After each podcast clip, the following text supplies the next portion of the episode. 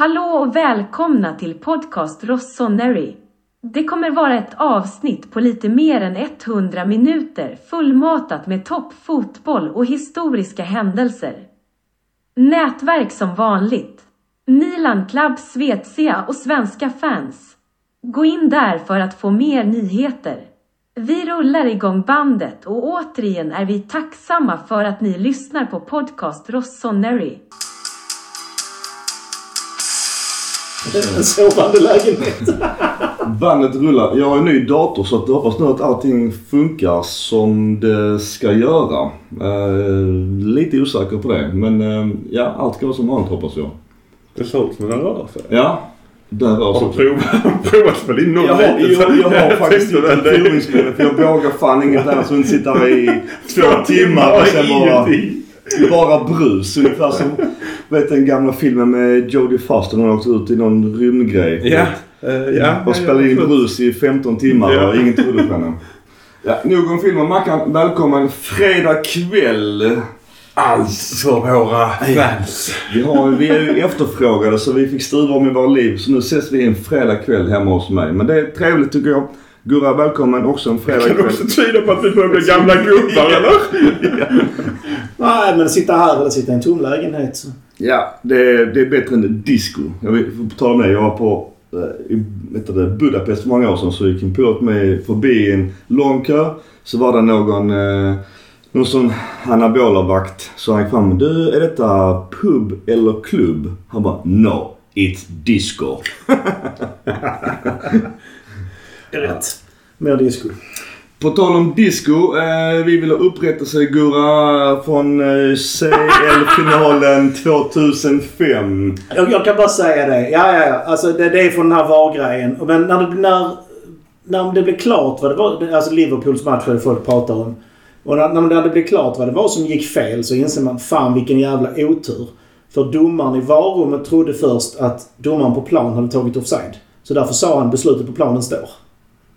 Eller inte, inte offside. Han trodde han hade friat. Nu pratar ni om två olika matcher. Nej, nej, nej, nej, nej. Och sen, men... men då, Ja, det här men vänta, vänta, efter. vänta, vänta, vänta.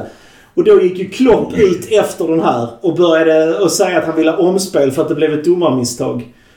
Och nu går... Och då, då drar alla skämtkonton igång. Jag delade för fasiken denna. Det är det som är det bästa. Jo. Okej, du menar Tottenham-matchen? Tottenham-matchen. Ja, ja, och det, det var ju där det här kom ifrån. Att Ja. Klopp gick ut och ville omspel. Och nu går Mil, skojkonto här. Milan vill spela om eh, 2005 Champions League-finalen för att Dudek gick för fort. Vi, vi får lägga upp den här bilden i vår Facebookgrupp för att eh, nu... Jag Det gjorde han ju för fan för enda. Varenda Enda, straff. enda straff den... eh, Det ska sägas att det finns ju stillbilder som visar på Dudek då. Eh, som är ju ungefär en och en halv meter in, utanför eh, mållinjen när, eh, innan bollen slås. Vilket är ju såklart en fördel för målvakten. Det hade ju inte varit okej idag såklart. Men eh, efter den här matchen som domarna fick klara direktiv att vara hårdare på det. så... De blev mycket hårdare efter Ja. det. Japp. Det var synd bara att det straffade oss. Men, eh, men nog om det. Det var lite en kul eh, kuriosa. Vi får se jag måste bara... Nu citerar jag Gurra. Det var ju inte där vi förlorade matchen. Nej. Ja, För frågan Ja. visst Shevchenko var man förlorade matchen. men det Ja. är inte heller Shevchenko. Du sa hans, hans läge i- på övertid. Ja, det är fortfarande en Det liten... är det jag menar. Ja, Shevchenkos ja. miss när det är två sekunder Okej, kvar. jag tror du menar straffen. Nej, nej, men straff kan alla. Alltså, att man missar en straff, det är sånt Så som leder man Champions League-final med 3-0 ska man inte förlora den. Nej. Och vara ett italienskt lag med den backlinjen. Ja. Ja, det är en, eh, ett jobbigt, jobbigt minne. Alltså jag säger det. Det är fan mig steal of the decade. Ja, det är det. Och sen fick vi nästan en likadan stil äh, två år senare. Nej, jag håller inte långt ifrån att Ja. det är samma grej. Nej, det- Långt Nej, nej, nej. Men det var också en stil. Det var en stil kanske. Ja. Men, Men det var alltså långt ifrån. Ja. Ja, ja, ja. ja. Inte så Om det ena var en stöld på en miljon så var den andra en stöld på en tio. Ja, precis. Ungefär den jämförelsen. Men vi lämnar 05, eh, bittert minne. Och eh, lite trevligare Man of the Month har vi då. Vem då Mackan? Då pratar vi oktober va? Säger jag. Eller är det september? Det måste vara september. Rafael Leao. Ja, Eftersom oktober inte är slut. förvisso. så kan jag inte tänka mig att han har redan har fått. Juli. Det var bäst i juli. ja, jag vet inte. Det, grejen är att jag har inte riktigt sett alla andra matcher i Serie A. Men i mitt tycke kanske Lautaro Martinez ska ha den där. Sett i antal mål han har gjort så att ja. Han har varit riktigt bra. Sen Sen kanske får- inte han kan få det varje månad. Så måste man varva lite. Det kan Jag vara så. inte. Jag vet inte riktigt. Men grattis till honom. eh, Chechnya har varit riktigt bra också. Eh, vi, vi tar den här rätt eh, tuffa pucken direkt för alla pratar ju om vår gamla kompis i Sandro Tonali. Eh, ingen har missat att han har bettat. Eh, mycket dumt och märkligt. Till och med på Milan-matcher. Det är väl, är det beslut redan nu på 10 månader? Är det fastställt? Och Jag tror det är, är, jag tror det är, är det 100% fastställt? Jag tror läste bara det. rykte. Nej, men det skulle ha gått ut med 10 månaders avstängning så att han missar EM också. Det var det de ville, skulle få in där. Och sen har han 8 månaders samhällstjänst i Italien. Men Han har, han har ju tydligen erkänt att han har gjort betting. Och hur, då kan man ju alltid spekulera. Hur i helvete kommer sånt här upp? Och eh, Newcastle vill ju såklart eh, Eh, på något sätt trycka till Milan eh, i... Hur vet jag inte. Men det finns spekulationer. Hur, nu är inte vi jurister någon av oss. Men eh, vågar vi spekulera vad som kan hända här? Jag gissar, gissar på att det kommer bli advokatfight på toppnivå. Nej. Alltså de måste, de, bevisbördan är ju på dem. De måste kunna påvisa att Milan känt till det här. Och jag tror faktiskt inte Milan gjorde det. För det handlar om så jäkla mycket respekt både mot Newcastle. Skulle det komma fram att Milan visste om det här så är Milan brända framöver i allt. Och sen är det ju faktiskt inte... Alltså jag tror inte man bränner Tonali på det viset. Så fall skulle han ju fått hjälp från början. Att det avslöjas på bakvägar gör ju bara att det blir värre för honom. Det är ganska viktigt att eh, inflika här att det var ju på appar som är totalt eh, mörkade. Så att det var inte så att han spelar på eh, bett 2365 eller vad de heter. Och alla de här. Ja. Det var inte Svenska Spels app. Nej. Jag, eh, jag tycker mest bara synd om Tonali. Ung kille, betting. Och det, och det är ju... Det var då som någon sa, det var ju nu en NHL-spelare som blivit avstängd. Och bilden på när han spelar sin senaste NHL-match så är han, en spon- är de, han en sponsring från ett bettingbolag på hjälmen. Ah, det ser inte bra ut. Alltså på något sätt. Jag, jag förstår att de här unga killarna ibland går i fällan. Det, det som ska tala till hans fördel tycker jag. Han har spelat på Milan-matcher och Milan segrar. Ja. Så Det, att det han- innebär att han gör ju järnet. Ja, så att han har ju aldrig spelat på någonting som där, han- där han har kunnat påverka resultatet. neg- Alltså, så att han saboterar, gör något annat än det han ska göra.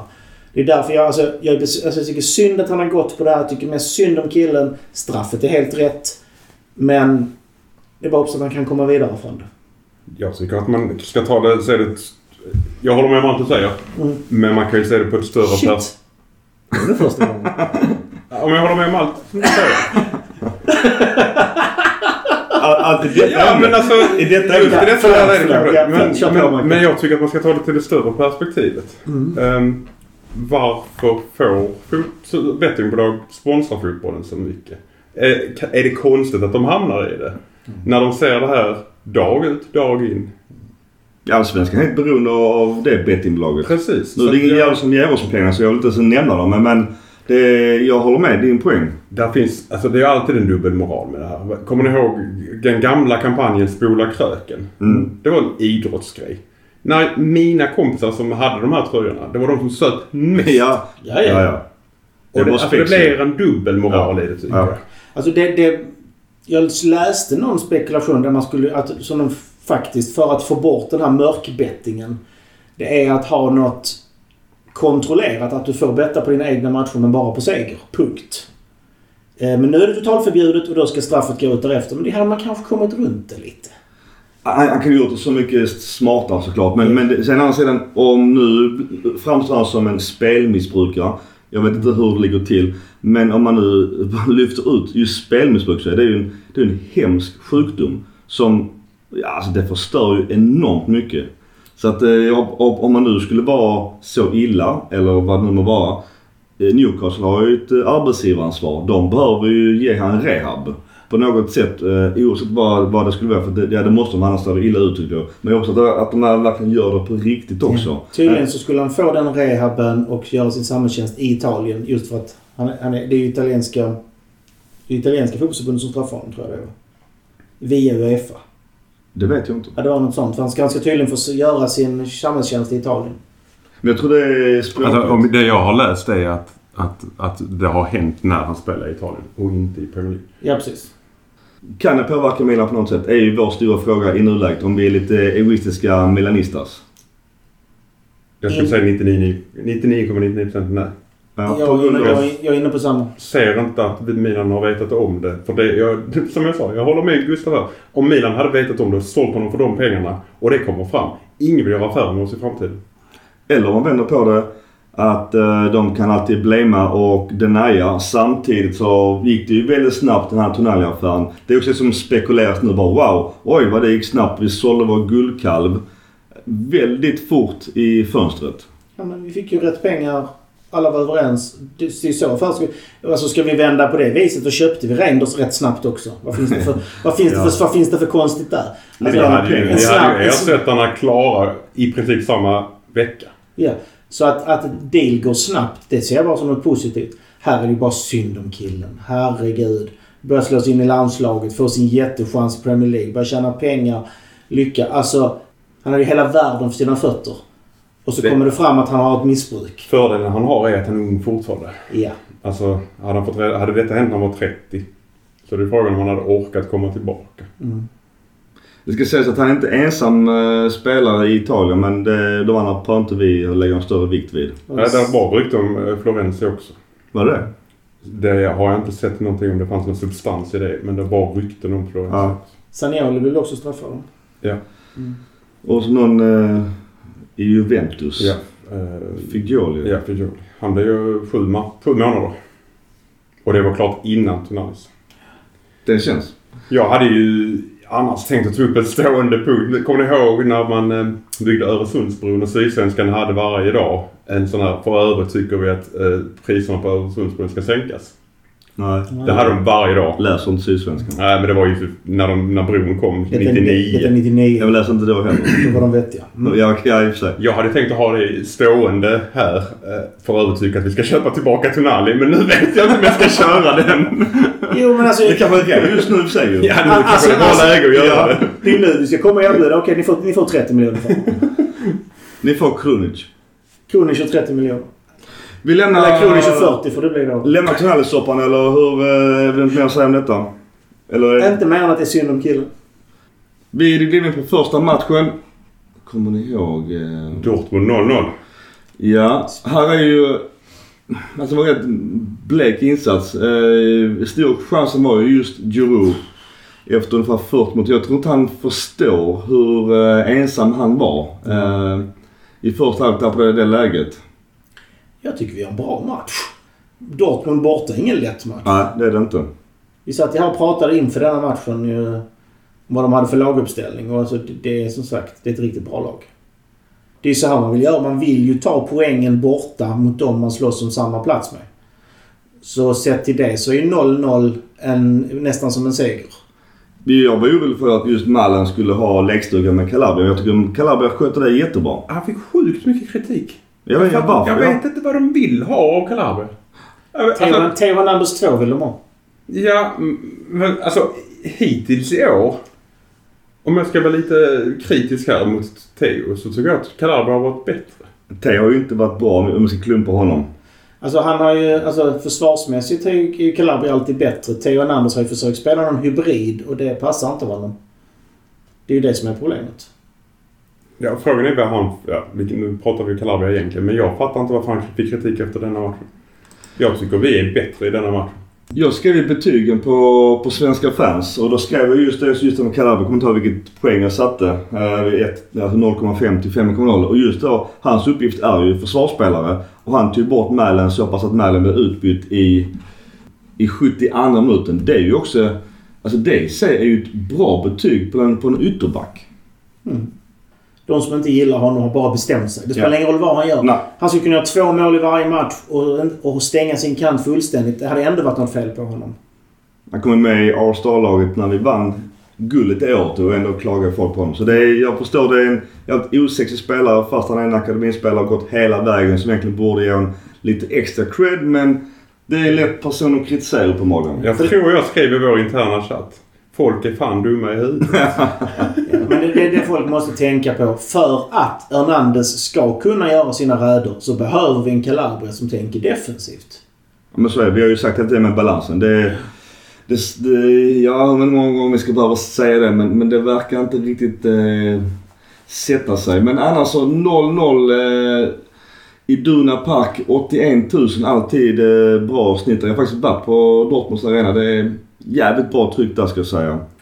Men jag tycker vi var väl ändå närmast eh, vinst eller mål när vi fortfarande inte tog mål än. Jiro har ju sitt superläge där inte han förstår hur ren han är. Chukwueze blir inbytt. Eh, bränner... Eh, det är ett bra läge i slutet. Han gör ju en riktigt bra rädd, Chukwueze tycker jag då. Tar bollen precis som för mittlinjen i princip och går, nästa, går hela vägen för ett okej okay skott. Den här matchen, vi pratade då inför och det var just eh, på Bega. Eh, han gör ju ingen bra match tyvärr. Vi, eh, vi trodde, eller jag trodde i alla fall att han skulle kunna stå upp. Detta var ingen match som passade honom väl. Han fick också, jag gav ganska svagt betyg på svenska fans. Tycker du verkligen att han var så dålig? Han gör ju jättemånga felpass. Han har ju inte ens, jag tror han har knappt 50% i felpass. Sen gör ju så många av passen försöker han slå framåt och lite avgörande. Lite på chans. Han hade ju lite mer offensiv roll. Men han, han, han var inte bra den matchen, det, tyvärr. Alltså, men han får ju mycket skit. Alltså, ofta när han får bollen så känner han väldigt ensam. Så många bollar när han lägger, lägger han ju bara ner på en tom yta på offensiv planhalva. Just för att alternativet att göra någonting eller spela hemåt. Och göra någonting och spela hemåt riskerar han att bli av med dem. Så alltså att han, han, han försöker spela säkert. I att han får dåliga statistik, statistikbetyg, ja det blir det alltid när man rensar. Jag tycker han får hand lite grann som Calabria för oförtjänt mycket kritik. Så dålig är han inte. Att jag stör här. Mm, jag, jag är klar så det... Det är klart. Bra. Det är ju inte helt lätt heller för han är ju inte inspelad i match inspelad. Detta var ju första matchen från start tror jag. Du var inne på det. Han försökte göra någonting kreativt med bollen när han fick den. Om vi nu ska jämföra med vilken, vilk, vems position han troligtvis tog, vilket är Kronic position. Ja, och han eller Musa på den ja. Mm. Jag tror att Musa mer ska vara eh, Loftus Cheek i denna matchen. Ja. Okay. Så gör han någonting. Och jag vet inte om ni, nu får jag klumpa matcher lite igen, men om vi ser den senaste Champions League-matchen. Kronic har ju ingen aning vad han ska göra med bollen. Han tar så många touch på den. Och jag, som jag har sagt många gånger, jag lär mina tioåringar som jag tränar för att ta snabba beslut. Det straffar sig varje gång nästan. Han får en tråkig roll när han inte är matchinspelad. Och han gör i alla fall någonting, han försöker göra någonting offensivt med dem istället för att ta för många touch. Jag tror att, jag tror att han kommer att bli bättre om han får spela med. Adli kom in i hans roll istället eh, och Ali... Mm, svår spelare. Jag tycker att när han kommer in oftast så eh, försöker också han vara kreativ. Han hade ju bättre procentuell utdelning eh, åt till statistiken tycker ändå att det blev bättre. Eh, jag, måste, jag, jag kan gärna få svar på bägge. Jag erkänner också att de här som kommer från Primera får ett extra liksom förlåtande plåster av mig. Men den matchen tycker inte på bägge var bra och Adli kom in och han gjorde det bättre. Eh, men sen överlag, för matchen i sig. 0-0, jag vet inte fan. Det kan kanske spela matchen ganska väl. Eh, Pioli efter matchen med på att vi kanske var närmare. Jag håller också med Pioli att jag tycker Milan var närmare segern än vad Dortmund var. Vi hade väl fler klara chanser men annars var det ju rätt. Stängd match. Ja, Milan gjorde ju en klassisk italiensk bortamatch. Bjöd inte på någonting egentligen. Nu ska vi bara slå dem hemma så har vi vunnit det här, det här dubbelmötet. Ja, precis. Nu ska vi slå Newcastle borta så har vi vunnit det dubbelmötet. Så att det, det, det, det är ju det vi får satsa på för att gå vidare från gruppen. Nej, jag håller med. Det, en 0-0 här på förhand hade jag köpt också.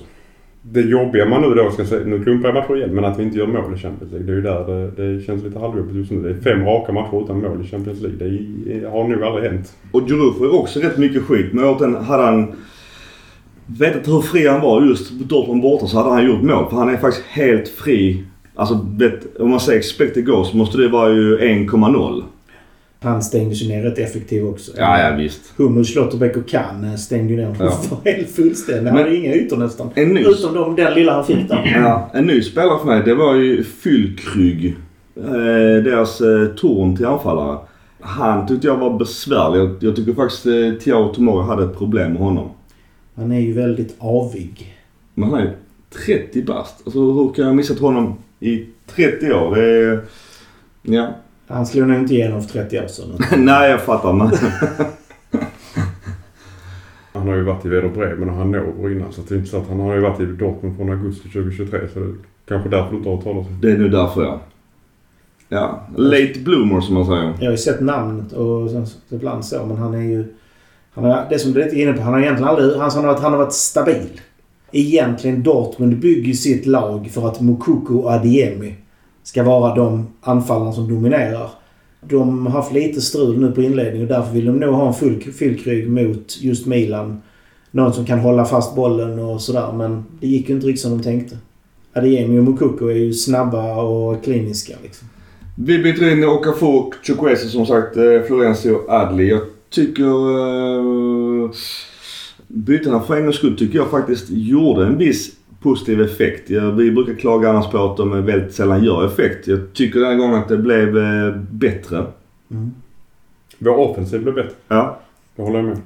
Och som jag sa innan, Chukwese. Alltså jag gillar det pigga inhoppet. Han, han bör, lite det när han tar mark. Det, det var ju det. Man, han gjorde honom så vansinnigt bra i Villarreal.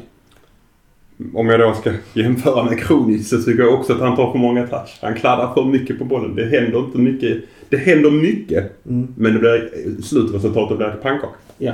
Skillnaden är att han spelar i en position där han Där får han- ta... Oh ja, han ska ta Han- in sig. han ska Absolut. ta dem. Men det, det blir så många touch. Så till slut har han tre spelare på sig och då kvittar det hur duktig du är. Annars nyhet, han är ju skadad. Eh, Vi har bara pratat om en månad bort va? Och sen så har vi amerikanska mästerskapet i eh, början på nästa år har jag för mig va? Kunde han inte tajmat det istället? Ja, eller hur?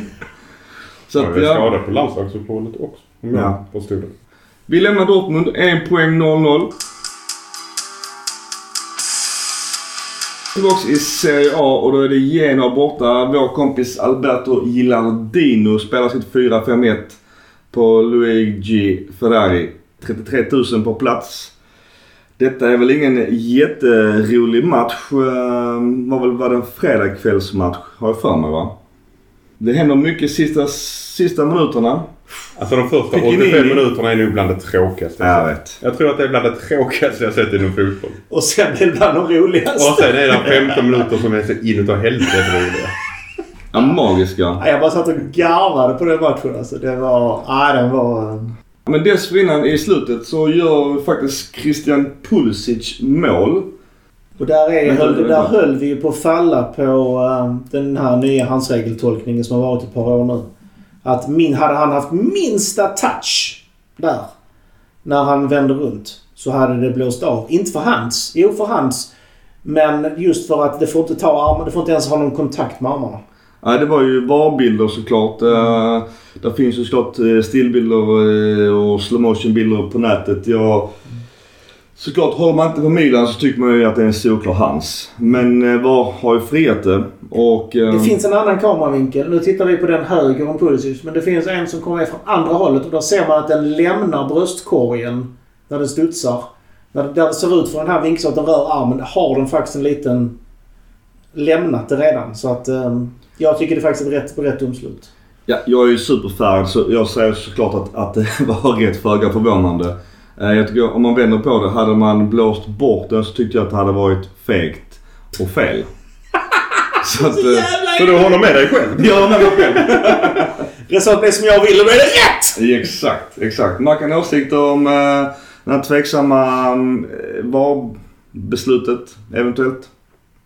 Jag tycker inte det är så tveksamt. Jag har också sett de andra tycker- eller eh, rörliga bilderna där man ser från andra vinkeln. Jag tycker att det tar på bröstet och aldrig på arm. Nej men precis. Den studsar utifrån. Det blir ett avstånd. Om vi säger eh, prestationen i sig. Han tar den på bröstet såklart, vänder om och drar direkt. Eh, det är ju magiskt eh, snyggt. Det är inte lika snyggt man som hans mål i nu landslagsuppehållet mot Tyskland. Men det här är ju ett eh, toppmål. Jag tycker skottet var lite halvdant. Men vändningen, mottagningen, vändningen och placeringen blev ju riktigt bra. Ja, men och ett alltid rätt. avgörande mål, vilket ger ett extra. Ja, ja. Såklart, Ja. såklart, såklart. Kort därefter så har vi Mike Mignon. Han är ute och eh, kör MMA mot... Eh, Alltså först när jag såg det tänkte vad fan gör han? Hoppar upp och knär honom i ansiktet. Ekuban heter han va? Som han fick en riktig jävla snyting. Eh, och det röda kortet är väl ingenting att diskutera. Inte, det förstod väl Mike också. Han är väl ute två gånger och, och köttar. Alltså den är... Um, först knäar honom i huvudet så bollen studsar sen blir det en nickduell som han vinner också. Ja. Alltså han, han är skitduktig men där gör, begår han lite tjänstefel. Han får inte göra så. Men dessförinnan i 75 så gör han ju superräddning. Det är en touch ju. Där, ja. han, eh, där räddar han ju målet. Man kan ha åsikt. Ja, den, den räddningen är fantastisk. Sen måste jag väl... Så här, målvakterna är i- otroligt fredade i straffområdet. Ja. Det är inte helt säkert att det är ett rött kort i straffområdet. Ja, jag håller med. Att hoppa upp och knäa någon i huvudet. Ja, men du vet, du vet ju själv liknande situationer. Jag ska inte säga att det här, var, det här skulle kunna bli rött. Det är inte det jag säger. Men Mm. det finns liknande situationer där du tar bollen med händerna för att du är inom i straffområdet. Och samtidigt knäa någon i huvudet. Och samtidigt... Ja, för att du är högst upp. Ja, och du, skyddar, du får lov att skydda Ja. dig. Det finns lite sådana Så tolkningar. det finns liknande situationer Mm. i straffområdet som inte har blivit rött kort. Men regeln här är att du utsätter någon annan för fara med en våldsam tackling. Och den är så svår att komma runt. Jag, jag håller med. Det är rött Ja. kort. Det är inte det jag säger. Så jag, jag, jag jag kan tänka mig att han hinner reagera. Fan, jag är ju utanför straffområdet. Men han hinner inte ta bort hela sin Ja. reaktion. Det roliga är att han hoppat upp och, och eh, boxat den där. Så han har fått gult kort och frispark. Ja. Va? Fast han är utanför? Det är ingen, ja, vadå? Det är ingen målsituation. Avsiktligt hans gult kort. Även för målvakter? Ja, ja. Det Han är har skitsvårt att säga vad som hade hänt om han inte hade gjort det. För vi har en försvarare Två till och med. som är i närheten där. Kanske skulle han ju varit bättre att backa där.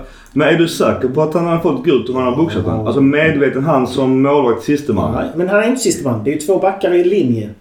Det där är... Hade han boxat där så kan jag nästan ta gift på att det är gult. Jag vet inte fan. Alltså rent eh, linje. Nej, de, det, var, det, det är Tiao och inte vem som är, är i den situationen. Men ja, eh, nu blev det rött nu så det är bara ren spekulation. Men eh, alltså han gör, jag tror han gör rätt som tar nicken. Men, men såklart att han, han dödar ju anfallaren också samtidigt. Ja, det är ju det han åker på. Och hade bedömt om han hade då haft en klar målchans, om försvararna hade bedömt så hastighet, bla bla bla bla bla bla bla. Det är tusen aspekter. Mm. Bla bla bla. Jag kan säga, det är ju en fördel att det blir ett kort utanför straffen. Ja. Det hade ju varit jobbigare om vi hade kommit in i straffområdet och om det är Thiago Tomori som är där, hade orsakat en straff istället. Ja, ja. Och ett rött kort. Mm. Det, det händer ju då... Så med andra ord så säger jag att det var bra gjort Mike. Nej, jag säger att han borde vara kyligare, vänta. Han, alltså, Ja, jag han hade kunnat ta den efter studsen. Bara stå och vänta på den. Ja. Jag tror också att han har löst det innanför. Men detta händer 95 och en halv. Eh, Det är sju minuters övertid. Grejen jag gillar egentligen att det är sju minuters övertid. För det tycker jag egentligen varje match borde vara, säger jag. Med tanke på hur mycket det myglas. Det har ju lite fallit bort. Det där med övertidsminuterna. Det, jag vet Jag inte, trodde att det skulle komma efter... Eh, VM. det- Jo, Det är ju så, vi, långa landslagsuppehållet som vi kallar VM. vi ser ju aldrig tre minuters tillägg längre. I, Nej, men, i eh, princip. nej men hur är det med Premier League? Har de fortfarande så 7-8 minuter? Ja, ja, ja. Och det tycker jag, jag tycker det är rätt. Eh, nu straffar det i sig oss och det är ju sådär. Allting händer just i, i det här. Sen så Han gör det så jäkla snyggt. Han, han klipper ju två spelare ju. För att, men han räddar ju målet men... Ja, alltså knät är ju Det hemskt. finns inga förmildrande omständigheter på det röda kortet. Nej, ja, det, det är inte ens jag kan klaga på det. Alltså, vi, vi, ska bara vara glada för att han bara fick en match. Tyvärr var det just nästa dag mot Juventus. Ja, ja, ja. eh, Men alltså, alltså rent krasst. Hade domaren anmält detta och insett vad det var som hände. Eller de hade faktiskt tagit det. Hade han kunnat få 3 till 5 matcher för den knäningen. Det blir lite med extra minuter men eh, vem tar Mikes tröja? Det vet vi alla att det är Giroud. Det här är lite roligt. Det är så standard i fotboll att, mål, alltså att anfallaren ställer sig i mål. Jag vet inte hur många fotbollslag jag har spelat i. Där anfall, de, som varit anfallare och målkungar i B-laget har varit målvakt i A-laget. Liksom. Ja, det är väldigt kul för just eh, eh, frisparken säger de får efteråt. Den tar ju Tomori i muren. Medan Tomori hoppar. Mm. Tassar Tomori och sen rakt upp i ribban. Så det, vi har ju jävla flyt i den situationen. Ja. Och sen ser vi något unikt. Att deras målvakt har på sig sitt andra gula. Och då pratar vi i minut 102. Mm. Får ju deras målvakt Ma- Martinez får ju sitt eh, andra gula. Hur många, hur många matcher har ni sett där bägge målvakterna blir Ja, utvisade? Har ni sett Tomoris eh, reaktion i rörliga bilder när detta händer? Alltså han gör någon form av fraggelvariant med sina fing- fingrar. jag, jag tycker i alla fall att det är jättekul. Det, jag vet inte. Vi kanske lägger upp den videon också på eh, i vår Facebookgrupp om vi kommer ihåg det. Men, men Tomori är ju fantastiskt rolig. Det är bland det tydligaste taktiska gula korten vi kan, vi kan tänka. Han ska ju, han ska ju få, få stoppa Giroux frispark i eget, alltså i Milans straffområde. Eller vår, vår, vår, spel, vår spelvändningen är det ju. Han försöker han stoppa. Här kom det ju vi, vi har ju diskussioner. spelvändning i anfall. Här kom det ju diskussioner varför släpper inte domaren det? Och det diskuterade du och jag privat. Mm. Och du kom med en helt rätt förklaring. Så är det alla. Det sa där att en spelare som får sitt andra gula kort, då måste domaren blåsa av för att han får inte vara på plan och påverka spelet. Även om det är en fördel till det andra laget. Du Ja. kan inte ge fördel om inte det är så att det är ett klar målchans. Precis. Men jag skulle nästan kunna säga att det är en klar målchans. Ja. Jag tror att Leo hade gjort mål där. Ja, men eh, då måste vi bedöma hur skicklig spelaren är som tar emot bollen. Så- Hade det varit Zlatan hade det varit mål. Jo, men nu har vi inte... Nej, men alltså det, det var ju en diskussion efteråt. Vad fan gör domaren där? Varför släpper han inte när vi har... Ja, De är hela laget mål. igenom. Hela Ja, vi laget har öppet mål. ja, ja. ja. Och det, men det är ju helt rätt. Mm. Spelaren har, är ju utvisad. Han får ju inte vara på plan och, och påverka spelet. Vi lär oss jättemycket idag, domargrejer. Men i alla fall, eh, Giroud gör ju dessförinnan också en jävligt bra brytning i straffområdet och... Eh, Men det, folk inte fattar, och det, är inte jag med, alltså rent målvaktsmässigt. Brytningen är väl lite halvdan.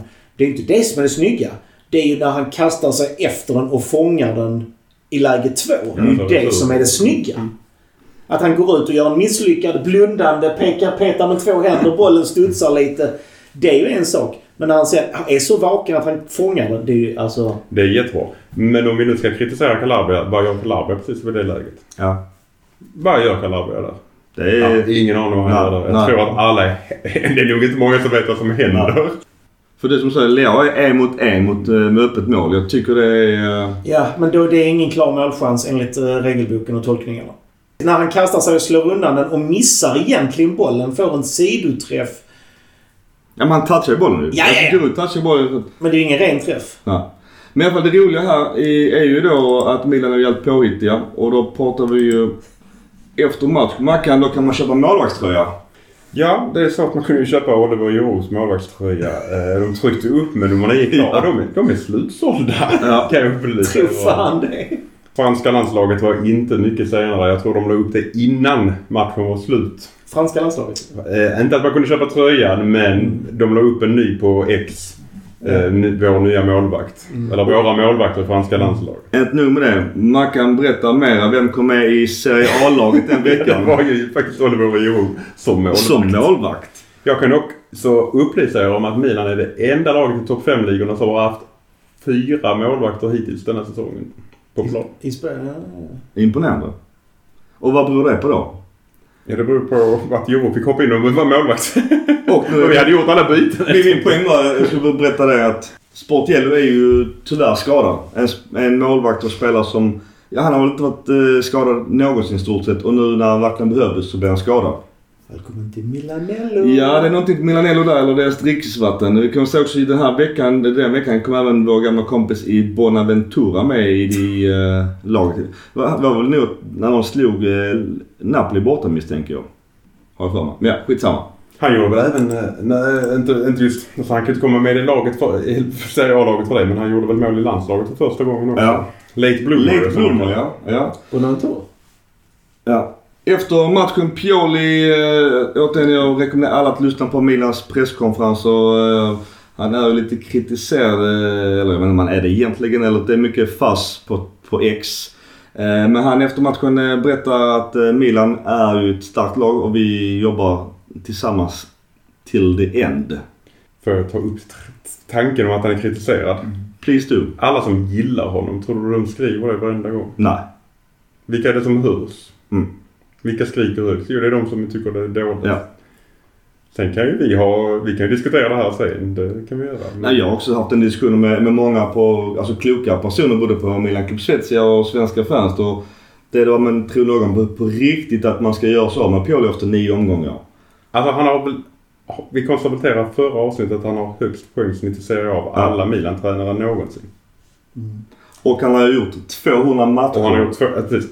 Ja, det är inte 50 matcher längre. Nej. Det är 200 matcher. Det, är väl, det måste vara legendstatus att ha 200 matcher som tränare i Milan. Alltså spelare, ja det har hänt såklart. Men tränare, det är inte... Det är inte många som har gjort det. nej. Alltså han har ju mycket brister.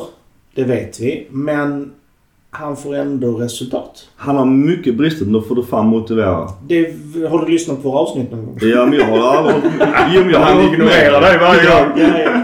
Men det? han kanske inte ignorerar dig som pratar om eh, bristen på rotation och att Det, han den är, ja men den är ju klar. Alltså det, Ja. det ju det var vårt fall i fjol. Men jag tycker återigen att man, man, återigen man ska lyssna på hans presskonferenser för att uh, motivera lite så varför det har gått som det har gjort och hans tanke kring det. Och rent, jag kan sitta och vara teoretisk men sen utfallet rent praktiskt, ja det går tyvärr väldigt sällan som jag själv vill. Det är inte så att det är en duvunge åt en 200 matcher Milan. Man vill ju få fram sitt budskap. Sen, sen kanske han är dålig på att stå och gasta. Eller vad som, vad heter han, vår gamla kompis i Allegri står det som rycka kavajen och gör bort sig på sidlinjen. Men om inte han får sitt budskap då har han gjort en... Alltså återigen, var jag kommer inte ihåg vilken tränare som sa det, men står stå och gastar på sidlinjen under match. Då har du gjort ett ganska dåligt förarbete. All- All prepp gör du ju hela veckan innan. Han har brister. Det, det, det, det, det är liksom omotsägligt. Men han får ändå resultat. Och det är ju faktiskt positivt. Men vi har ju märkt när det har havererat, när, det, när vi tappar, när vi är så här. Det är ju när vi inte har roterat, när vi inte har haft rotation i truppen. Han ska ha all cred för det han gör. Och det, det är ingen som ska ta ifrån honom det. Men man måste fortfarande kunna se nyktert och objektivt på det. Att Det är att man måste kunna erkänna att det finns ett problem även om resultaten nås. Jag tycker att det är också en hackkyckling. Lite eh, som, jag ska inte säga Calabria, men att man har siktat in sig på Pioli och jag ska inte säga att han kan leva på gamla meriter och sitt gamla guld för nu börjar det bli något år sedan och jag, jag skriver också det att, ja, men detta, jag ska inte säga, att detta heller är make or break för Pioli. Fast han fått in mycket spelare som han själv hade velat ha enligt rykte. Men jag förväntar mig bättre resultat i ligan definitivt än en fjärdeplats. Men alltså bara hans vurmande med Krunic. Att, göra, att han ska vara eh, oersättlig och, och alltid startspel, och startspelare. När, vi, när, när det är så uppenbart att han inte håller. Om det skulle vara så när Oftast. Benazer är tillbaka som han, han är i träning så det är också en bra nyhet. Men och Loftus Cheek med flera. Har vi fullt manskap och han spelar Krunic. Eh, mm, då, är det inte, då kan jag förstå det. Och nu har ju det som varit om vi klumpar är ingen bra. Nej, jag skulle bara säga att jag- Kronic har väl varit en, hans första val i början av säsongen på grund av att vi inte har haft inspelade spelare på, på den positionen. Och en skadad Benazer. Och en skadad Benazer. Jag tror ju inte att Kronic är första året om Benazer är frisk. Och Och- Ruben Loftus-Cheek är frisk. Och Reinders är frisk. Och det sa jag ju... inte. Ja, det sa jag i den här intervjun som eh, vi fyllde i för Svenska fans en gång. När vi skulle svara på frågor vad vi tror om säsongen och så. Och jag sa ju exakt det då att... Ja, eld, eldprovet blir när Benazer är tillbaka. Är Kronic fortfarande ordinarie då, då tycker jag det är problem med eh, Pioli. Sen kan han ju vara ordinarie i vissa matcher. Alltså han kan ju vara i första elvan. Egentligen så hade det inte varit fel att ha Kronic mot Genoa. Men kanske, vi vill kanske inte ha honom mot PSG. Vi pratar om hälsosam rotation. Ja. Då är det väl bra om Kronic får komma in och spela så att han Absolut. är i matchform Mm. när han behövs. Och så går det åt helvete här så i minut 70 sätter du in Benazer. Ja, nej, jag håller helt med dig. Problemet är när alltså, han ska inte ses som nyckelspelare första valet utan han ska vara en del av en trupp som går in och löser en roll i en rotation. Där är jag helt med dig. Absolut. Och det är det, men det är ju det jag har varit lite rädd för både så lite förra och även nu. Att Kronic får roller och uppgifter som han inte klarar av. Nej. Och med för mycket ansvar. Däremot vill jag någonstans också poängtera, på tal om Krunic som är på vad vi diskuterar nu, att hans eh, kontraktsförhandlingar kan ju inte vara till hans fördel. Att han vill ha 3 miljoner och Milan vill igen typ en och en halv, två. Eh, frågan är någonstans om, med satt till dagens trupp, om han får någonting överhuvudtaget. Och sett till hans senaste prestationer. Men det, det är en annan diskussion.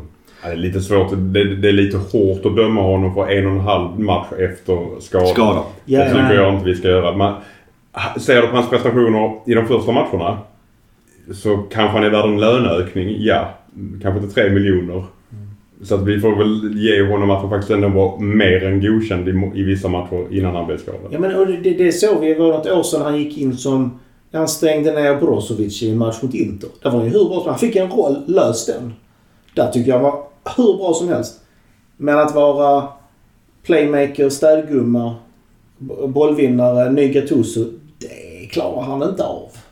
Jag kan säga att jag saknar ju Ruben Loftus-Cheek mycket mer Mhm. än Kronic. Ja. Ja, jag kan nästan säga att 80% av vårt dåliga spel beror på att vi inte har eh, Loftus-Cheek. Han är tillbaka i träning. Kanske spelar mot eh, Napoli här nu. Högst osäkert. Uh, kanske någon form av någon minut.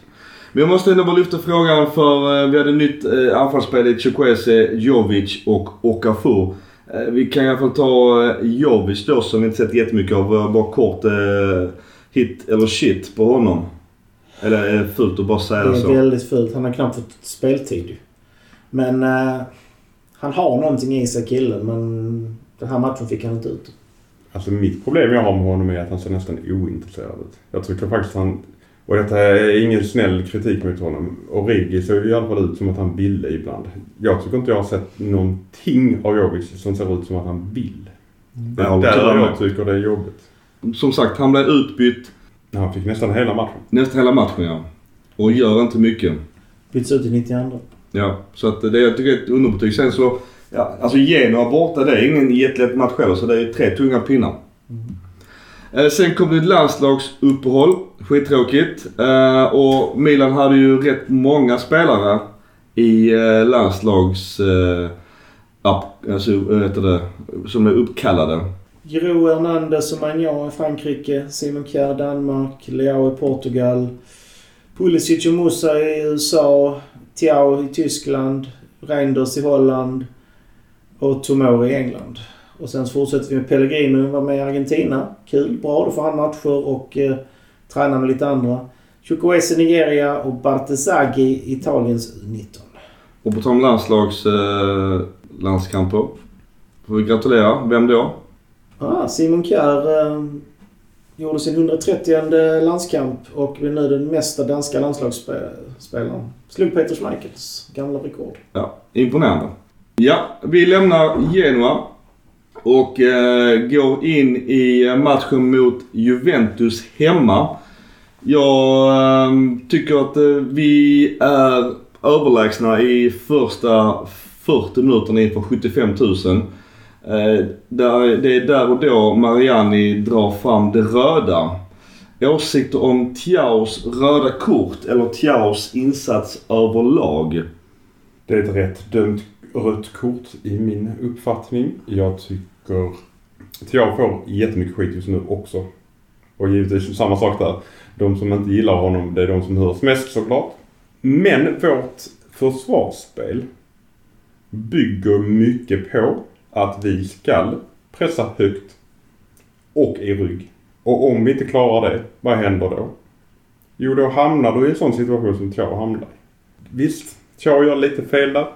Men det är ju också ett taktikval hur du försvarar. Så delvis här ska Pioli också i så fall ha lite kritik. Att vi i de här matcherna. I den här matchen tycker jag egentligen att det är rätt taktik. Om jag ska vara helt ärlig. För jag tycker också som du att i 40 minuter är vi... Jag skulle nästan säga att i 95 minuter är vi bättre. Jag tror Juventus har två skott på mål och de gör mål på en deflection. Ja. Så att jag tycker egentligen inte att vi, vi är inte värda att förlora matchen. Inte ens med 10 man. Men försvarsspelet bygger mycket på det här. Och det är där vi hamnar i de här en mot en situationerna. Och klarar du inte av den då, då är det lätt att du får ett rött kort. Mm. Jag är med också på vad du säger och jag kan återigen, nu om jag ska försvara Pioli så tänker hans funnits här att både Tiao och Tomori är så pass snabba att de kan ta eh, om de blir bortgjorda. De kan de ta hinna upp i löpningen för det är, att det är klart att du är snabbare utan boll än med boll. Det fattar ju alla. Däremot så möter ju Tiao just Keen. Och samma han, han mötte väl eh, eh, Dumfries i, mot Inter. Det var ungefär liknande situationer han, där han gör bort sig. Att de är ju snabba och när de är lika snabba så, så uppenbarligen så blir det ren, jag vet inte om det sitter i ryggmärgen att, att man, man, man får inte gå förbi en så då, då drar man ner honom. Om man nu skulle säga om man hade pausat knappen i det och låtit eh, vara så. Rör inte honom och se vad som händer. Ja, alltså det är inte så att Keen, Moses Keen är någon stor målskytt. Har han ett friläge, även om vi möter Mirante som inte har spelat på vad är det, 900 dagar i stort sett eller vad det var. Jag vet inte fan om Moises Keen hade satt ens det läget. Kommer från kanten, högerskytt, högerkanten. ganska svag i, i, i avslutningsspel. Och även om han skulle satt den. Vi var så pass överlägsna att jag tror vi hade vänt på skutan. Vi kan ju börja med att börja titta på Frida på Tiao. Han har ju samma problem. Kommer ni ihåg när Leao kom? Tunn, klen, var lite valpig. Tiao saknar ju... Han har inte så mycket... Alltså han känns inte stark. Han är inte stark i kroppen. Han skulle behöva lägga på sig några kilo muskler. För han står inte emot. Han hamnar ofta på rygg. Alltså det... är- Alltså, vi, får, jag måste bara förlåt att jag avbryter men han är 21 år gammal. Ja, det är Han jag har menar. knappt spelat i mer än en halv säsong. Men- Jag säger inte att du säger fel. Jag säger bara att han får så mycket skit. Det här kan förstöra. Alltså om han... Om, han, om Pioli bänkar honom efter den här på grund av detta. Det kan förstöra hela hans karriär. Ja. Och jag säger inte att Milan, att, att jag är större än Milan. Det är inte det jag menar. Men du kan få den här killen, han har så mycket talang i honom. Och sen så sitter folk och säger att han är överskattad. Han är inte överskattad. Och det Hade det- han varit 32 år gammal och hetat Bonucci och gjort det där. Då, i match efter match, då är du överskattad. Det är det jag menar. Om han lägger på lite muskler på den killen. Så kommer han börja vinna alla de här kamperna. Och få lite mer rutin. Det är som du säger, 21 bast. Och tappar speed dock. Det behöver inte jag. Leao tappar inte speed när han Alltså biffade titta till sig. på Lukaku, han är snabb så Jag in vet, jag vet. Ja. 120 Nej, jag ser det där, jag Det på hur du bygger. Ja. Jag håller med. Och åter, han är uttagen i tyska landslaget. Han- Jag tror inte han spelar, jag kommer inte ihåg det. Men, men återigen, han är, som sagt, han är 21. Det är ju en spelare vi ska värna om för han är ju en framtida storback. Men den saken vi måste diskutera. Varför tas Pu- Pulisic ut när vi får det röda kortet? Det är ju inte det valet jag hade gjort kan jag säga. Vi möter ett Juventus. Jag hade ju hellre sett att vi hade plockat av Giroud där till exempel. Eller Adli och flyttat ner Giroud lite i en släpande roll. Men Jag ut- tänker också, det var jag inne på också, att varför ta ut Pulisic? I den här matchen hade, hade jag också nog... Vi vet att vi är en man mindre. Vi tar ut Giroud för att han kommer vi behöva mot PSG, som är matchen efter.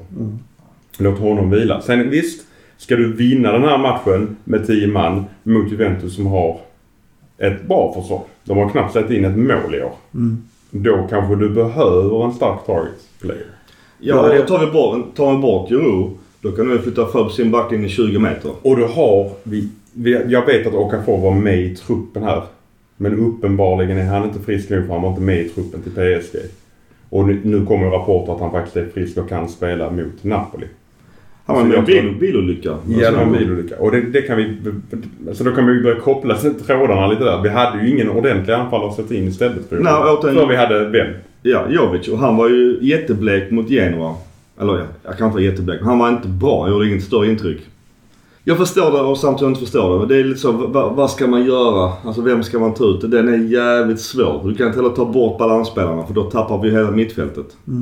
Nej, alltså det hade ju varit om man skulle plockat ut Adli, flyttat ner Reinders och satt Jiro eh, lite längre ner. Och låtit Leao och Pulisic härja på kanterna med Jiro som understöd. Men alltså det, det är ett väldigt pussel att lägga. Men jag tror... Min spontana är, att jag hade plockat Jiro och låtit Leao och Pulisic få ligga och fiska lite mer. Men just eh, bara spinna på det du sa Mackan att eh, Pioli tar ju ut eh, Thiaw mot Paris matchen efteråt. Så att det är, det är tack och lov ingen sån alltså, hardcore petning efter det. Eh, nu är jag avstängningsklart med tanke på sitt röda kort i, i kommande match. Men, eh, men det hade ju varit eh, väldigt... Alltså jag ska inte säga väldigt men det, det kan ju vara psykiskt helt avgörande att, att bli hårt petad efter en insats. Det var inte bra men att återigen långa, långsikt. Men här får du säga, Mourinho, vad hade han gjort? Han försvarar ju Thiaw i så fall ju. Ja, eller så hade han dissat honom öppet. Ja. Ja det är fågel Det här är två grejer med Ja. Mourinho. Men Det är här tycker, och jag, här tycker jag Pioli gör rätt. I att eh, han säger att det var... Han erkänner ju delvis att det var ett litet individuellt misstag men att det inte är så farligt. Ja. För att det inte är det som avgör matchen menar han på. Nej, Skit händer. Ja. Så att, och jag tycker det är bra att han tar ut honom mot PSG. När hade vi som, det, det var kanske var nöd tvungen också eftersom vi körde Kalulu som högerback där. Ja. Men Men det hade varit Kjär i så fall. Ja, det är ju också en back som jag måste säga att jag, det ser nästan ut som att han är skadad när han springer. Så Jag vet inte om ni såg det mot, när han väl blev inbytt mot PSG. Han kunde, hade ingen speed alls. Han är långsam i vanliga fall men... Men eh, tillbaka till denna matchen. Och om vi då ska prata kritik mot spelare. Så tycker jag det är mer befogat att undra vad fan har Theo Hernandez gjort som Ja. gör att han är avstängd i matchdag nummer nio eller vad det var. Var det åtta eller nio? Det Han har alltså fått fem gula kort. Ja. Ja och också... Där har du väl i så fall någon som ska få kritik. Ja. Jag tycker inte där är det...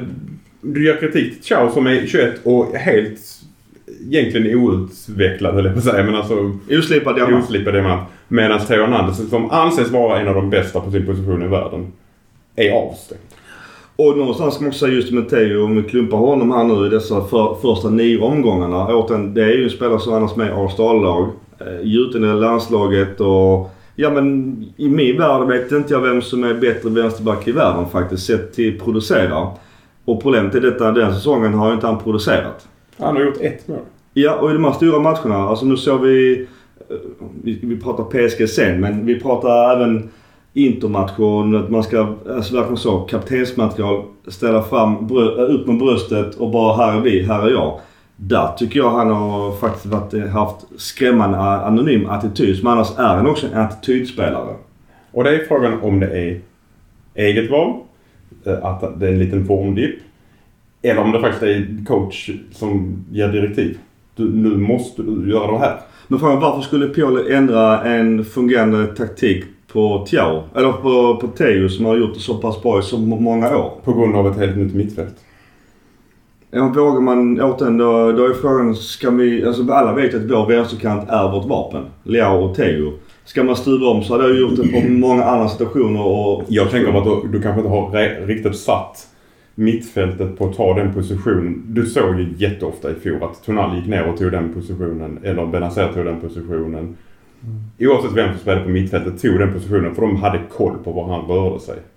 Saki tycker- har kritiserat Milan just, alltså just Leao. Att han gör inte hemjobbet. Han får spela i Grande Milan till exempel. Sen så kan man diskutera det också. Men, men jag förstår ju Sakis Sakis Saki poäng. kan hålla käften också om jag ska vara helt ärlig. Ja, jag vet. Men, men han har... Vilket lag har han tränat sedan han tränade Milan? Nej, inte ett piss liksom. Alltså, så, ja.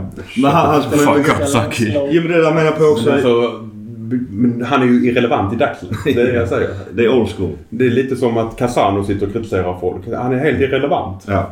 Men så länge någon ger Det honom det- en plattform så... Rio Ferdinand. Ja. Shut the Ja, jag håller med. Alltså, det, men det, det, det känns som att de här äldre gubbarna satt då, alltså Saki, eh, alltså Casano är en jävla luffare. Men det är så att, att man gör ju allt för att, som du säger, för att bli relevant.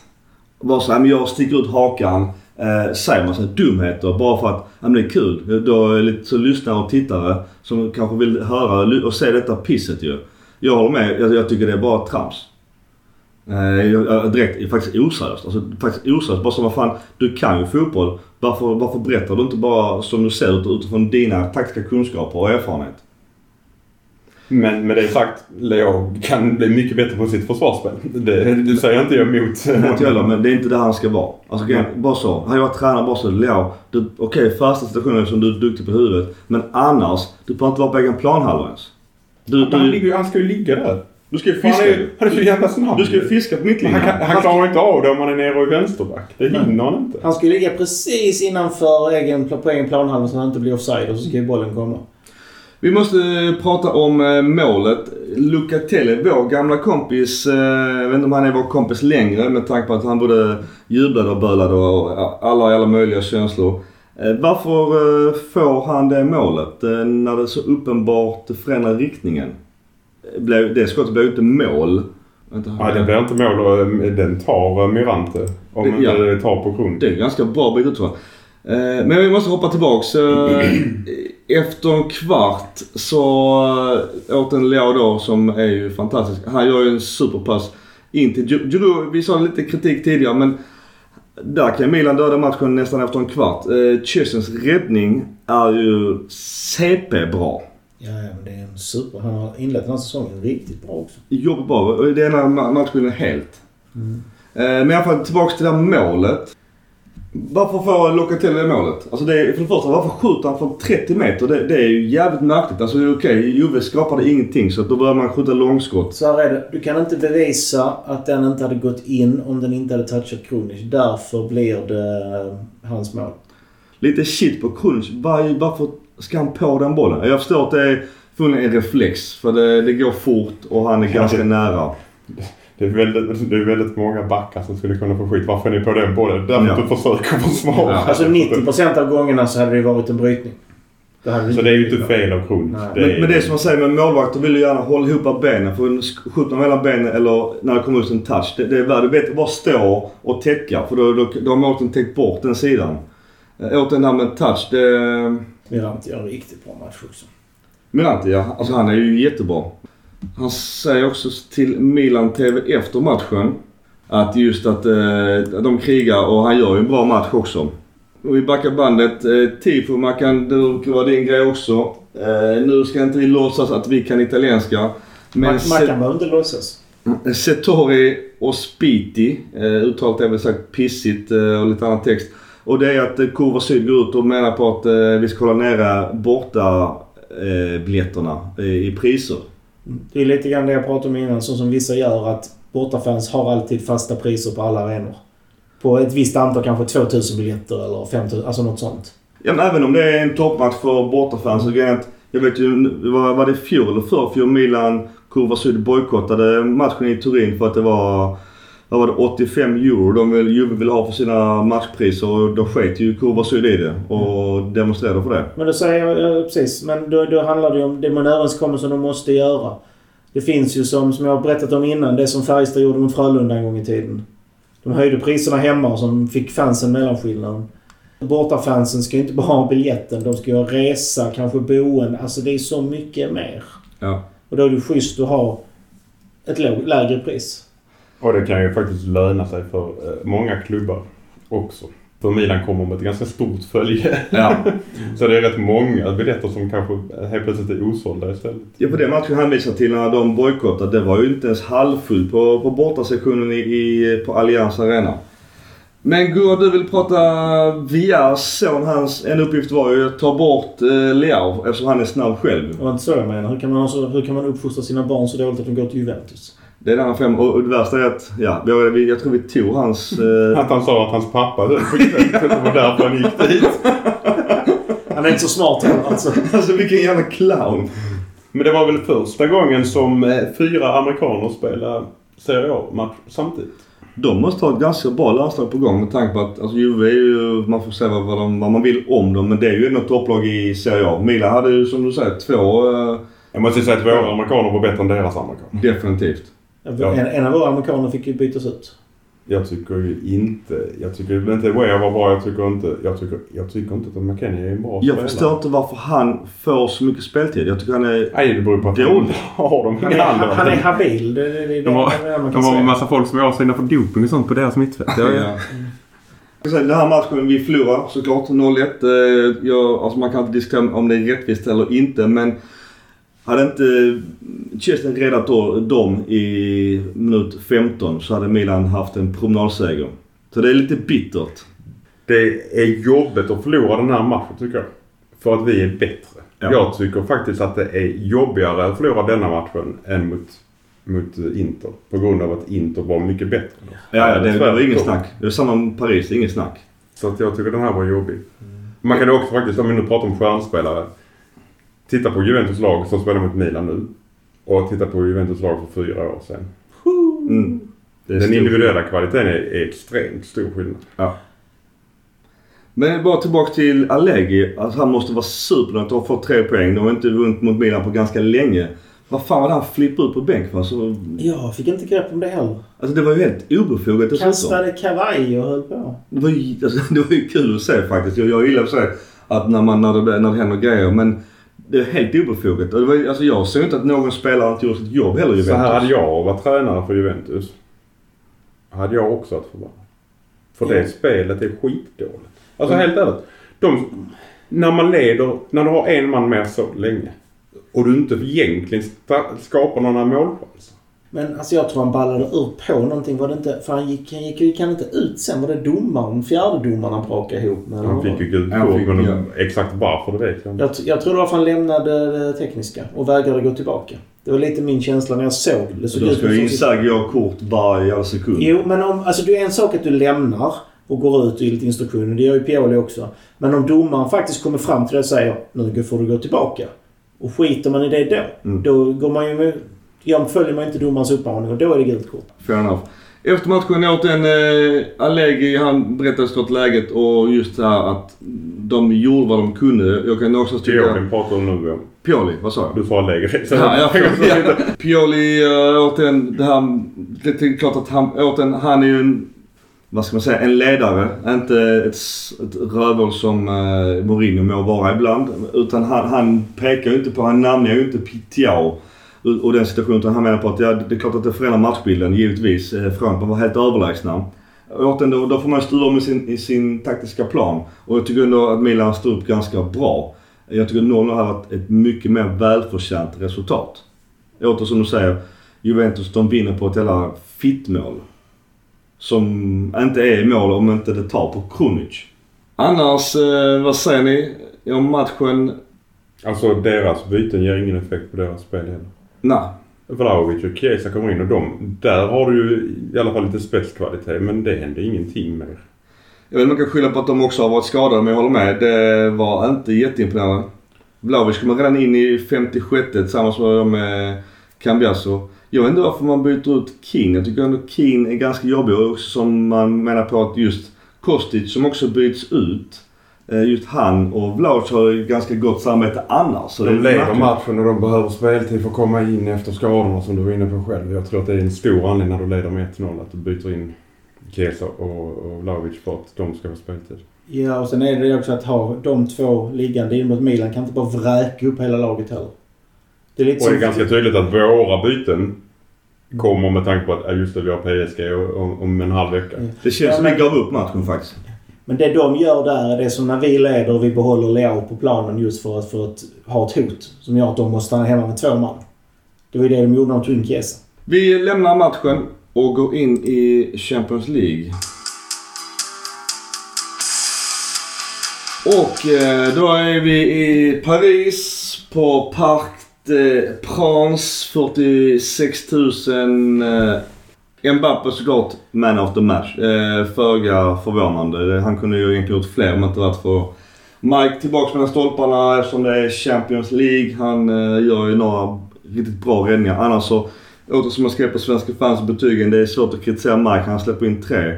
Men de får stå och prickskjuta in i slottet. Ostört.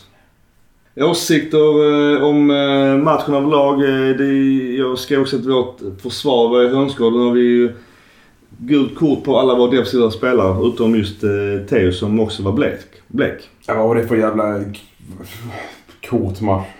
Ja. Alltså helt ärligt, det var ju kort för ingenting i minut fyra. Var Sloven, inte. slovensk Nej. Vincic. Det där är dåligt Det är gjort. taktiska frisparkar. Han har ju fan inget val.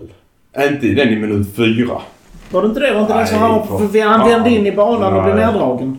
Jag, jag kan tycka Nej. att om man tar kort för den grejen, taktisk eller inte, då får man hålla den linjen hela matchen. För de Men han släpper ju helt på det Ja, andra sen. det är det så menar får man göra precis vad man vill Ja. plötsligt. Jag kan inte säga att slovenerna har fått pengar från Qatar, det är inte det jag säger. Men det... Men det är det du menar. jag sa inte det ju! Så att inte någon nordhotar mig. Men jag tycker någonstans att det är... eh, De har inte behövt eh, det här, den här hjälpen. För att när vi har tre av fyra gubbar backlinjen som har kort. Det är klart som fan att det påverkar. De kan ju inte smälla på på samma sätt. Eh, Och sen så säger inte jag att vi var värda varken kryss eller vinst. Utan Paris eh, och Enrique vann eh, klart rättvist. Jag tror vi hade haft större chans mot PSG-laget i fjol, även om de hade större namn. Nu har de ju faktiskt börjat bygga ett lag som ska kunna vara stabilt. Bara det att ha Ugarte, Skriniar, Vitinha, Dembélé. Det, det är liksom ändå ett... Det är fransk koppling, även om inte alla är fransmän. Men det är ett stabilt lag. Det är ett helt annat lag än vad de varit de senaste åren. Vi håller ändå första halvtimmen. Jag kan inte säga att det är lite pinsamt av läget sett att, det är, att vi spelar bra i första 40. Det kan man inte diskutera. Men, Pioli. ja förlåt, varför säger jag läge? Jag avbryter men det är rätt viktigt ja, att vi har rätt namn. Rätt så rätt, helt rätt Mackan. Men i deras mål kommer då efter en halvtimme och det börjar någonstans att de var väldigt duktiga i deras mittfält. Deras mittfält var ju bättre än våra. Deras tre, det får jag ju tyvärr säga.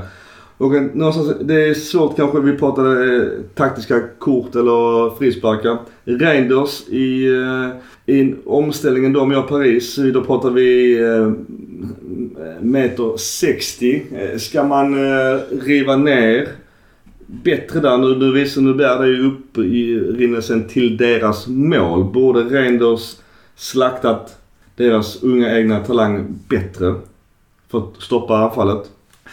Det är ju en bit på mittplan alltså. Nej, det är en fråga. Nej. Det öppnar upp hela matchen ju. eller, eller spelet. Jo, men att han, att han gör så i läge två, det kan ju inte, det kan ju inte räkna med när det är liksom spel på mittplan. Det, det hade varit så korkat att dra ett gult där till exempel. Eh, nu, Men facit i hand, absolut. Ja, jag, jag, Men- jag tycker att det var lite... Vi pratade innan om, om Tiao och att han var bortgjord och fysiska. Eh, Reinders där, jag kan tycka någonstans att han, att han borde gjort det lite mer fysiskt. Men jag var tillbaka till, till mittback och det här med att hålla eh, fötterna ihop eller hur man täcker dem när man tänker på Krunic. Där tycker jag Mbappé gör ett snyggt mål. Men eh, jag vet inte, ska man förvänta sig mer av Tomori? I försvarsmässigt, han, det känns som han... Visst det går fort. Mbappé är kanske världens bästa anfallare. Han och Haaland. Men hålla ihop fötterna i alla fall. För han, går, ju- det, han ställer ju mark totalt. håller han ihop fötterna så räcker det med att Mbappé slår den lite sidled så är han tvåa i reaktionen. Ja, men då har Mike en chans. Han kommer komma till skott i det läget oavsett. Det enda Tomori skulle kunna gjort är att chansa på att stöta. Men då blir han ännu mer bortgjord om Mbappé bara gör, vet vad han gör. Så alltså det är ett av. Man får inte lämnas ensam mot en sån spelare. Det är där problemet ligger. Mackan, början på andra halvlek så får vi väl kanske en hyfsad chans. Eh, långpass av Mike till Pulisic. Varför tror du han passar där till... Eh, Alltså det är ju egentligen inte fel att passa där. Problemet är ju att passen blir dålig. Hade passen blivit bra hade det varit mål. Mm. Passen studsar och den går för alldeles för brant. fast Marquinhos är är ju ändå med Giroud. Passen... Hade det varit, hade varit rakare, alltså Ja, rakare, brantare, Mm. så hade, så hade Giroud fått superläge. Det går att säga en hel del om Tomoros försvarsspel i denna matchen. Han slår på hälarna tycker jag i två mål. Jag tyckte han, det här är hans sämsta match. Visst, här kanske man har fått en instruktion att du kanske inte skall stöta i rygg på samma sätt. Framförallt inte i eget straffområde. Men de är så snabba och, som Gustav är inne på, tekniskt skickliga. Och börjar spela som ett lag. Mm. Vilket de inte gjorde förra säsongen. Det är ju faktiskt nu de har börjat spela som ett lag. För det har, inte, det har ju hackat en del även i inledningen av den säsongen. Och det är kanske därför det är svårt för Pioli att göra läxan. För han vet inte riktigt hur de spelar. Men jag tycker att vi, vi ska försöka spela vårt eget spel. Jag köper att han försöker få den filosofin. Men ni får inte göra det till 100%. Ni får göra det till 75% för att ni, ni vet ju vilka anfallare de har. Så därför blir det varken hackat eller malet som man brukar säga. Det blir någon mellanting och vi får inte ut någonting av vårt anfall, anfallsspel och vårt försvarsspel blir lidande. Så att jag vet inte. För I vanliga fall stöter vi bra, vi pressar högt. Nu försöker vi, men vi gör det inte helhjärtat. Men jag tror inte man vågar som du säger. Alltså just Morani, Mbappé såklart och Dembele är ju otroligt snabba. Det stötbryter där och du bommar den, då är det ju ocean bakom dig. Absolut. Det är det. Men problemet är då får du ändra taktiken helt. Ja. Du kan inte tro att du kan, ska kunna göra både och. Ja, jag, Alltså förstår du hur jag menar? jag förstår. Jag, jag tror någonstans, och jag vet och där är väl lite återigen man ska kritisera Pioli för att nu kör han ju rakt av bara, eller som en 3-4-3 variant. Eh, 4-2-3-1 är ju helt skrotat och det kan jag tycka någonstans, för han sa ju också inför säsongen att vi ska spela annorlunda och varierande och det tyckte vi att det lät bra och klokt. Och där någonstans kan jag också hålla lite med Cedorf som har, visst lätt att kritisera ett resultat i efterhand, det kan ju till och med vi göra som amatörer här. Men jag har velat se någonstans en um, julgransvariant för, för, för att tä- täppa till mitten. För deras mittfält var ju helt överlägset våra. Du vet vad som händer så fort man flyttar in Gerard, eller Leao en meter i plan. Ja men, ja, men då kan i så fall Leao, man, man får ju, det får inte vara en julgransformation rakt av. Utan min, min poäng är återigen som vi pratade om tidigare. Vad är, vad, vad är våra styrkor? Det är ju vår vänsterkant. Ha den fritt och sen så någonstans balansera upp allt annat. Och, och så täcka inåt. Sen, sen, är det- sen är det svårt med tanke på att de har Mbappe. Det, man får inte heller glömma det. Att det är ju en av världens bästa anfallare. Och denna matchen är ju Paris bra. Jag, jag tycker de är jättebra. Jag tycker ju deras 17-åring var fantastisk. Say Emre, ja egen spelare, två assist. Han var jätteduktig för att vara 17 år. Otroligt Alltså, mogen. otroligt bra. Det, han räknas ju en av de stora löftena. Han, Ja, han alltså- känns ju färdig nästan nu. Sen är det väl 17 är fortfarande ett löfte även om han är klar. Ja. Men alltså det är... I denna matchen, vet du vad jag saknar? Jag saknar Ruben Loftus-Cheek fysiska spel. Ja. Han hade ju kunnat sätta emot lite på ett annat sätt. Och med honom får du helt plötsligt ett anfallsspel på högersidan som du inte har utan honom. Mm. Och jag säger inte att Musa gör ett dåligt jobb. De har lite olika karaktärer och egentligen ska de spela, spela lite olika. Mm. Men Musa klarar inte av den offensiva rollen som Loftus-Cheek. Nu, nu varierar sig också Mo- Musa rent eh, utifrån det taktiska. Men jag är nog att säga mera just på vår högersida. För, för att hjälpa att täcka upp eh, Kalulu eh, mot Mbappé just det. För att, eh, och återigen när vi pratar unga mittfältare, alltså Musa, ja eh, visst nu gör vi, det är en tuff match återigen. Men jag tycker fan att han visar redan mycket. I denna matchen tycker jag faktiskt han nog är bäst. Ja, jag tycker fan att han visar mycket åt en Ja, Manjon var- är bra. Ja. Ma- Mike såklart. Men han är ju färdig redan liksom. Men eh, 20 år Musa, han har sp- redan spelat mer än vad jag trodde. Visst, det beror också på skador denna säsongen. Jag, så jag sa att han kan inte spela jättemycket denna säsongen. Han har redan gjort rätt mycket mer än vad jag trodde. Och jag måste säga att jag är jätteimponerad. Jag hade dålig koll på honom inför. Eh, jag tror att han kommer bli bättre än Kessie. Det är Men jag tycker nog, är det inte den rollen han passar bäst för så som han spelar just nu? Ja, jag tycker Och vi kan dessutom utveckla honom mer. Alltså han har ju mer fötter än vad Kessie har. Och han börjar närma sig fotbollshjärnemässigt. Och han har ju samma lungor.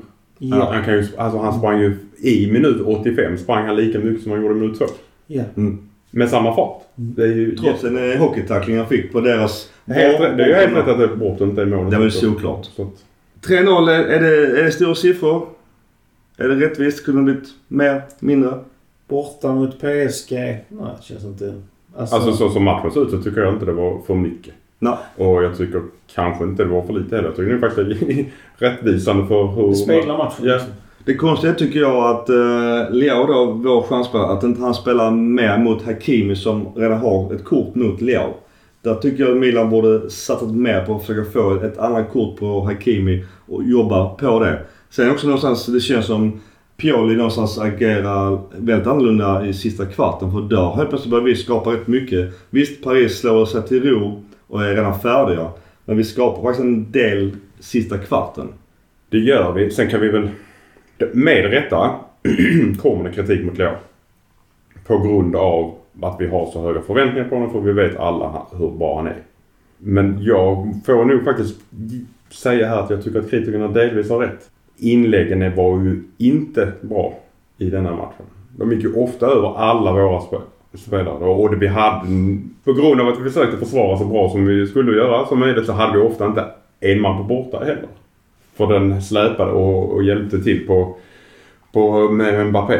Så jag tycker nog eh, kritiken delvis är rättfärdigad eh, de senaste matcherna mot Leo. Jag skrev ju betygen på svenska fans efter den här matchen.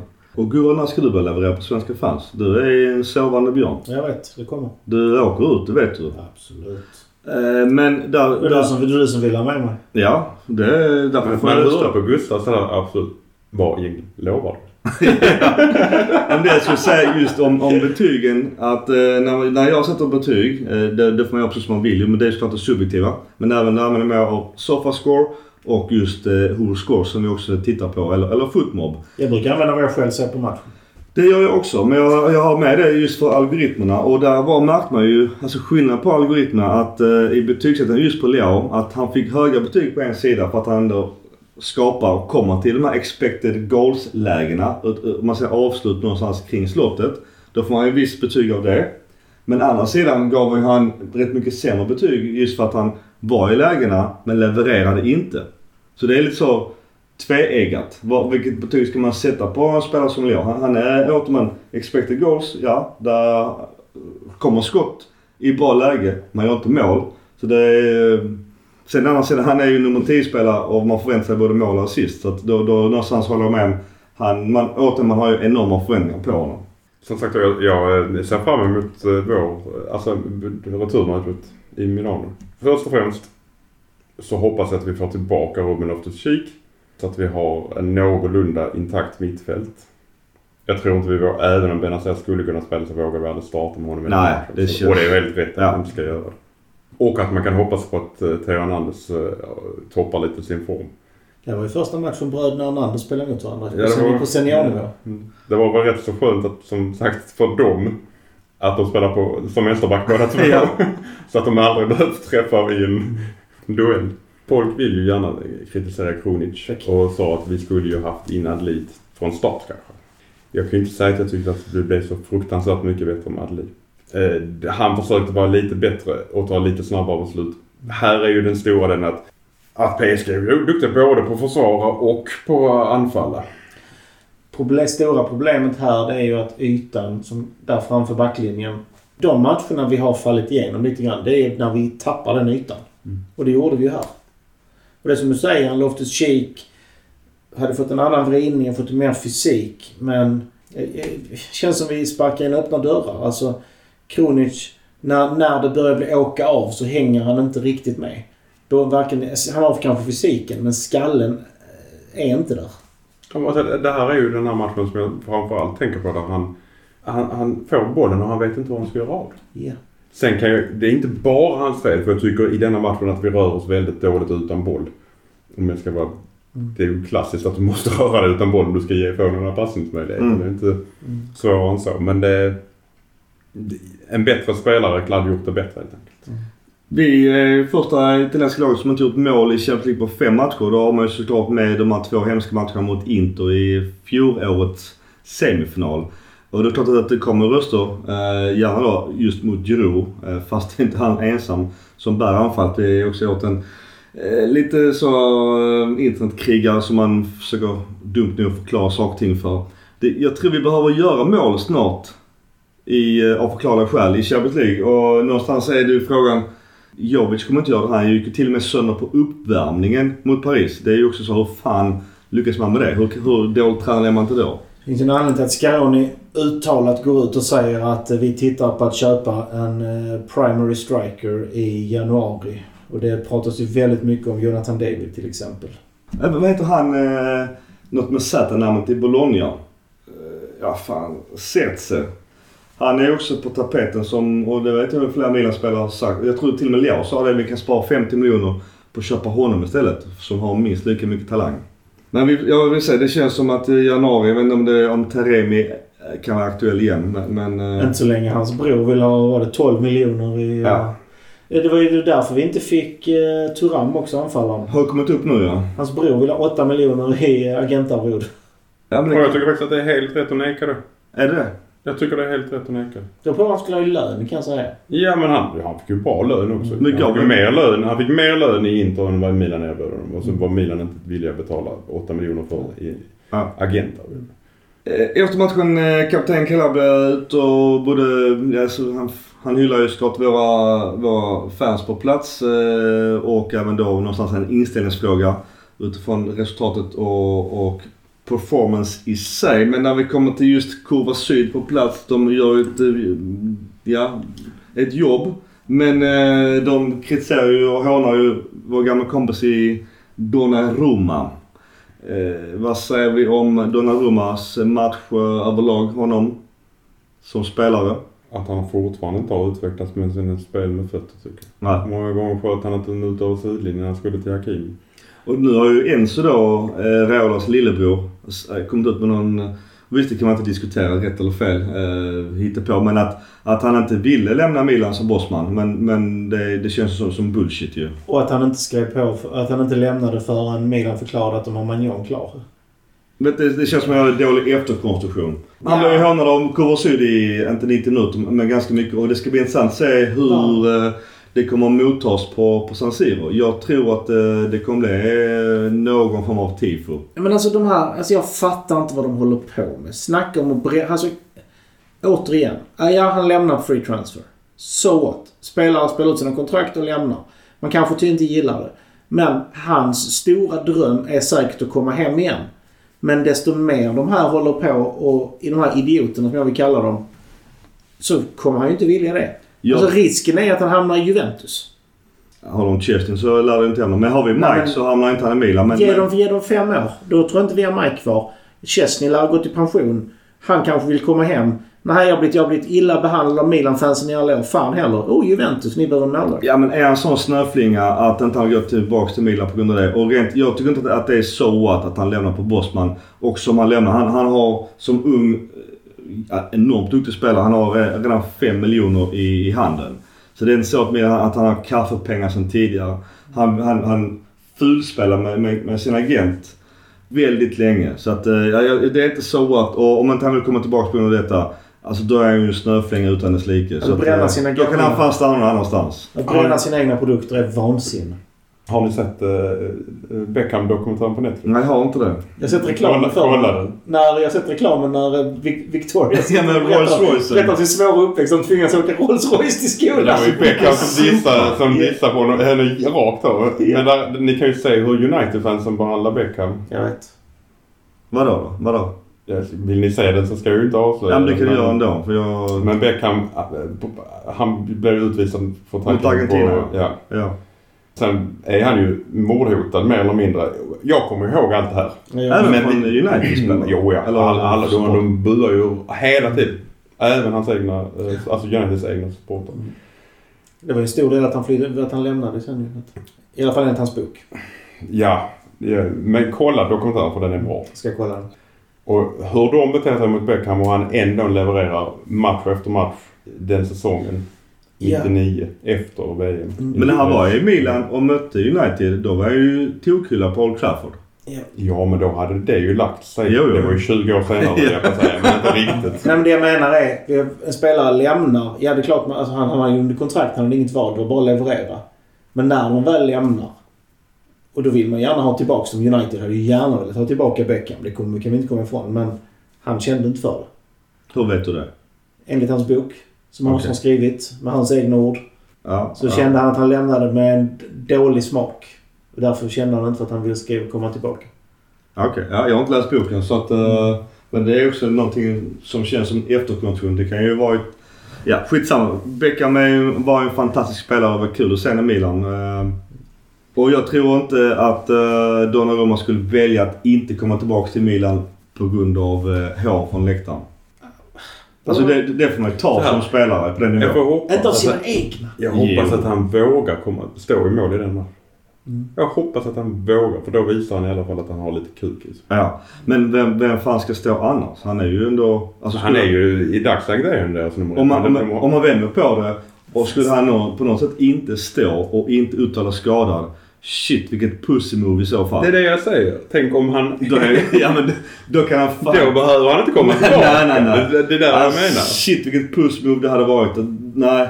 Alltså det, det får man ju brösta. Men får jag gå tillbaka, för Calabria var rätt så hård mot de egna spelarna i Milan. I Ja, den. det var Han han. sa ju att de, det finns ju de som inte ens verkar vilja vara här.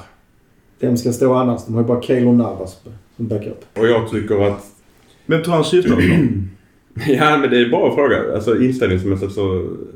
Jag tror nog att det här var en taktisk missöde mer än en inställningsfråga. Jag, såg ju inte ut som att vi inte ville vara där. Det kan vara Jovic som på uppvärmningen. Kan vara det. Ja, det- ja det skulle det absolut kunna vara. Men eh, Pioli slöt över det ganska snyggt i intervjun efter och de är tydligen goda vänner igen. Jag tycker ändå, visst ska man hålla det inom laget hela den biten, men det är ändå lite härligt med någon som vågar vara lite ärlig i sådana Ja. situationer. För Pioli är faktiskt ganska medietränad. Ja, han, han säger ju bara att, ja, men han säger ju, han, han säger precis rätt grejer för att ge oss lite. Men det som verkligen är jobbigt får vi aldrig reda på.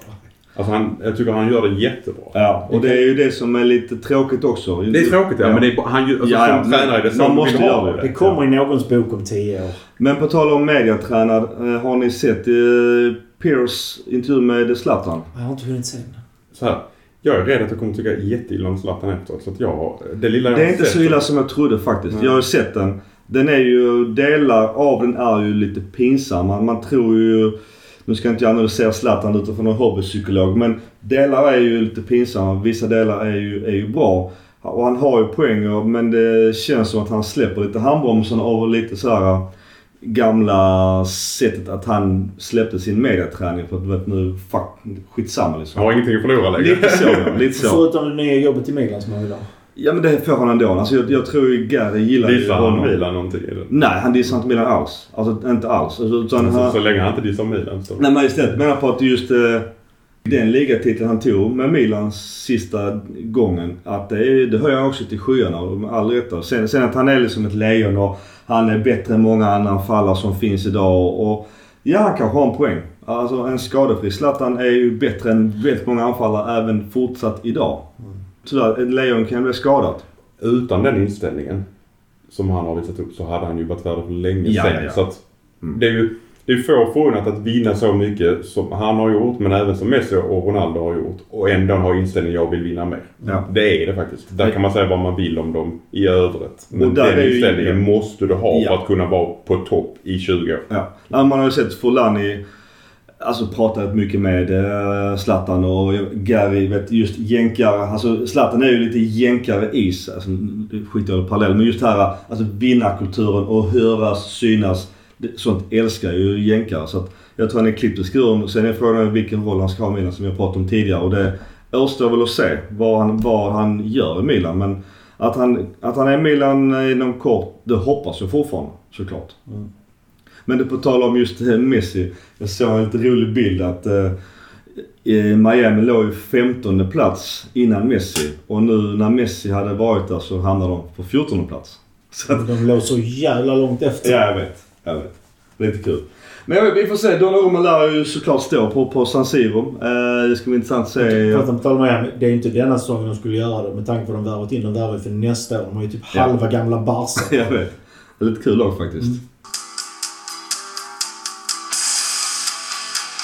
På tal också om slutorden just kring eh, Champions League då att vår eh, vd ordförande Paolo Scaroni han uttalat om man ser på prioriteringslistan så är ju Champions League det uttalade målet. Lite som, som Milan alltid har sagt att det är Europaspelet som är det viktigaste. Eh, jag vill gärna se två stjärnor eh, detta året i alla fall, så att vi gör det innan Inter. Så att... ehm, mm. Egna ligan är alltid viktigast. Men jag kan köpa att, Europas, att, att ta sig till Champions League är tvåa och vinna Champions League är trea. Ja, han, eh, han får uttala utifrån hans post att uh, Scudetton inte är deras primära mål. Och jag tycker det... Det är nästan tjänstefel att säga så. Att man säger det så pass tydligt tycker jag är... Ja, håller med. Tjänstefel. På tal om mediatränare. Uh, kanske pratar... eh, jag vet inte. Från Gary, pengarna. Att det är det som styr. Det är lite det jag pratade om innan. Titlar går till historien. Det är det som ger fans. Ett lag... Alltså anledningen till att Juventus har så jäkla mycket fans. Det är för att de vinner hela tiden. Alla ungdomar som kommer upp dras ju till vinnande lag. Mm. Var, varför, varför, varför håller min grabb med alltså, på City också? Jo, för de vinner hela tiden. Ja. Det är ju så eh, man får nya fans. Att inte vinna, ha det som nummer ett, det är som att sabba hela sin återväxt. Fast det här har varit Milans outtalade mål ända sedan Berlusconi Ja. tid. Ja, ja. Sen är han... Rätt eller fel? Ja men alltså det har ju varit målet alltid att spela Champions League. Det är det det handlar om. För att generera mer pengar.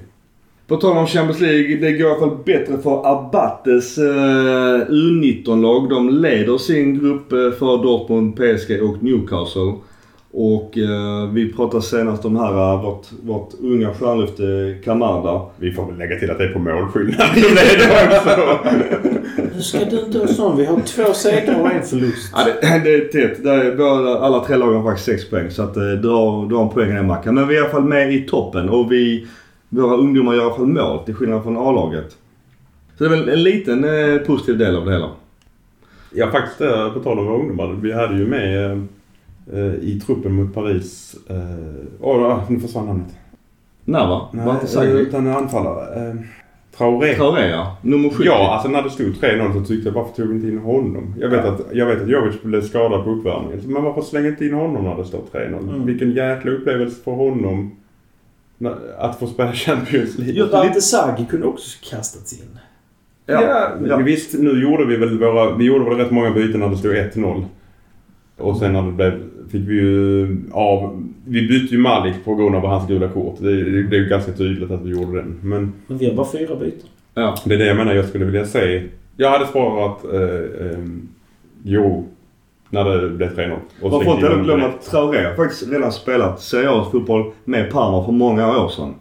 Så att jag tycker att, jag håller med. Man borde kunna lyfta honom. Eh, nog om Champions League. Kort fråga. Diaz, eh, vår gamla tia, går inte jättebra i Madrid, vilket vi förutspådde att inte han skulle spela så värst mycket. Ja och nej-fråga. Nej. Gurra, du säger nej. Mackan, du... eh, ja eller nej på Diaz tillbaka till Milan? Vad fan ska han gå in? Ja, det är en annan femma. Han klarade inte av oss. AMC var han för svag för. Kanske som högerytter när hans konkurren- konkurrenter var Messias och, och eh, eh, Sellemakers. Ska han gå in på högeryttern och konkurrera med eh, vad heter det, Chukwueze och eh, Pulisic? Det, det lär inte hända. Nej. Mackan, du säger? Nej. Japp. Vad säger du Så då? Jag Jag, säger jag, också sa nej. utan att vara diplomatisk. Jag bara bakat in Ja, snyggt. brasklappar eller någonting. Ja, snyggt. På tal om gamla spelare, det är fortfarande vår och då är det Charles de Ketelare. Det kommer också fram att vi, på tal om agentarvode, har vi gett också fyra millar i agentarvode för att säkra honom. Eh, Atalanta verkar redan vara sugna på att köpa loss honom. Eh, Visst, det är ju hans ord i slutändan, men vad, vad säger vi om detta? Släpper vi redan i januari kanske? Alltså om han uttryckligen inte vill gå tillbaks till Milan. Då är det lika bra att casha in i januari och köpa den här storanfallaren vi pratar om. Men jag vill ha tillbaka honom. Alltså, det är så mycket fotboll i den grabben. Alltså så att det är... Wow! Kan, och har han nu börjat komma fram ur- i Atalanta. Att få tillbaka honom och sätta in honom som impact player på ett mittfält. Det hade ju varit så härligt. På tal om anfallare, vi uh, skickar lite Ska, ska inte ni säga vad ni tycker om det, Micke? Eh, ja, jag kan eh, vaska honom. Jag tror att han är bränd i Milan. Det lilla jag har sett också av han både statistiskt sett och poängmässigt och spelmässigt i Atalanta är jag inte jätteimponerad fortfarande. Jag såg också lite på, av den sjuka anledningen, såg jag på Hollands match. Jag kommer inte ihåg om de mötte något bortalag. Jag tyckte inte att han eh, Det var... laget Belgien och mötte som, som han spelar i Belgien. Mötte han sig själv? Charles Keteler. Jag såg det mot Holland. Jag tyckte Mm. i Holland. Ja, men han, de mötte något lag. Ah, Okej, det säger så. Skitsamma. Ja. Han, eh, jag tycker inte att han imponerar alls. Eh, Det känns att han är mentalt spärrad. Man kan. Så här, det, det pratas om att vi behöver en ny anfallare och jag håller med. Vi behöver en ersättare. Till, till, och, jag säga, låt oss säga att vi dessutom går vidare i Champions League. Det behöver vi definitivt redan i januari. Mm. Sen är det alltid svårt att köpa bra spelare i januari. ja. Han är inte anfallare i Atalanta ska sägas. Då är han ju faktiskt mera AMR. Ja absolut, men vi behöver ju det. Mm. Så att jag, får vi möjlighet att sälja honom i januari för att kunna köpa en bra anfallare så gör det. På tal om anfallare vill jag skicka lite kärlek till eh, Emil Råback som är i Norrköping. Eh, han eh, har haft en tuff period så att eh, lite kärlek från oss till honom. Inte för att han lyssnar på oss tyvärr men eh, det är ju tufft och eh, enorm talang så jag hoppas att han är på planen så fort som möjligt. Det kanske är det han behöver sakna i sitt liv. En bra podd att lyssna på. ja, ja. På tal om anfallare, världens mest kompletta anfallare i Andrei Shevchenko. Försöker alltid få in det i alla diskussioner. Han släpper bok eh, så att eh, julklappstips från, från mig. Jag har inte själv läst den men jag ska ju... Det är snart fars dag. Ja, kan jag ge mig själv den? Tvinga min dotter att köpa den till mig eller köpa den till mig jag själv. från henne. swishar dig. Du, ja, precis. precis. Ja men det, den är bra. Jag, på tal om eh, böcker, jag gillar faktiskt eh, självbiografi. Just nu håller jag på att läsa Andre Agassiz självbiografi.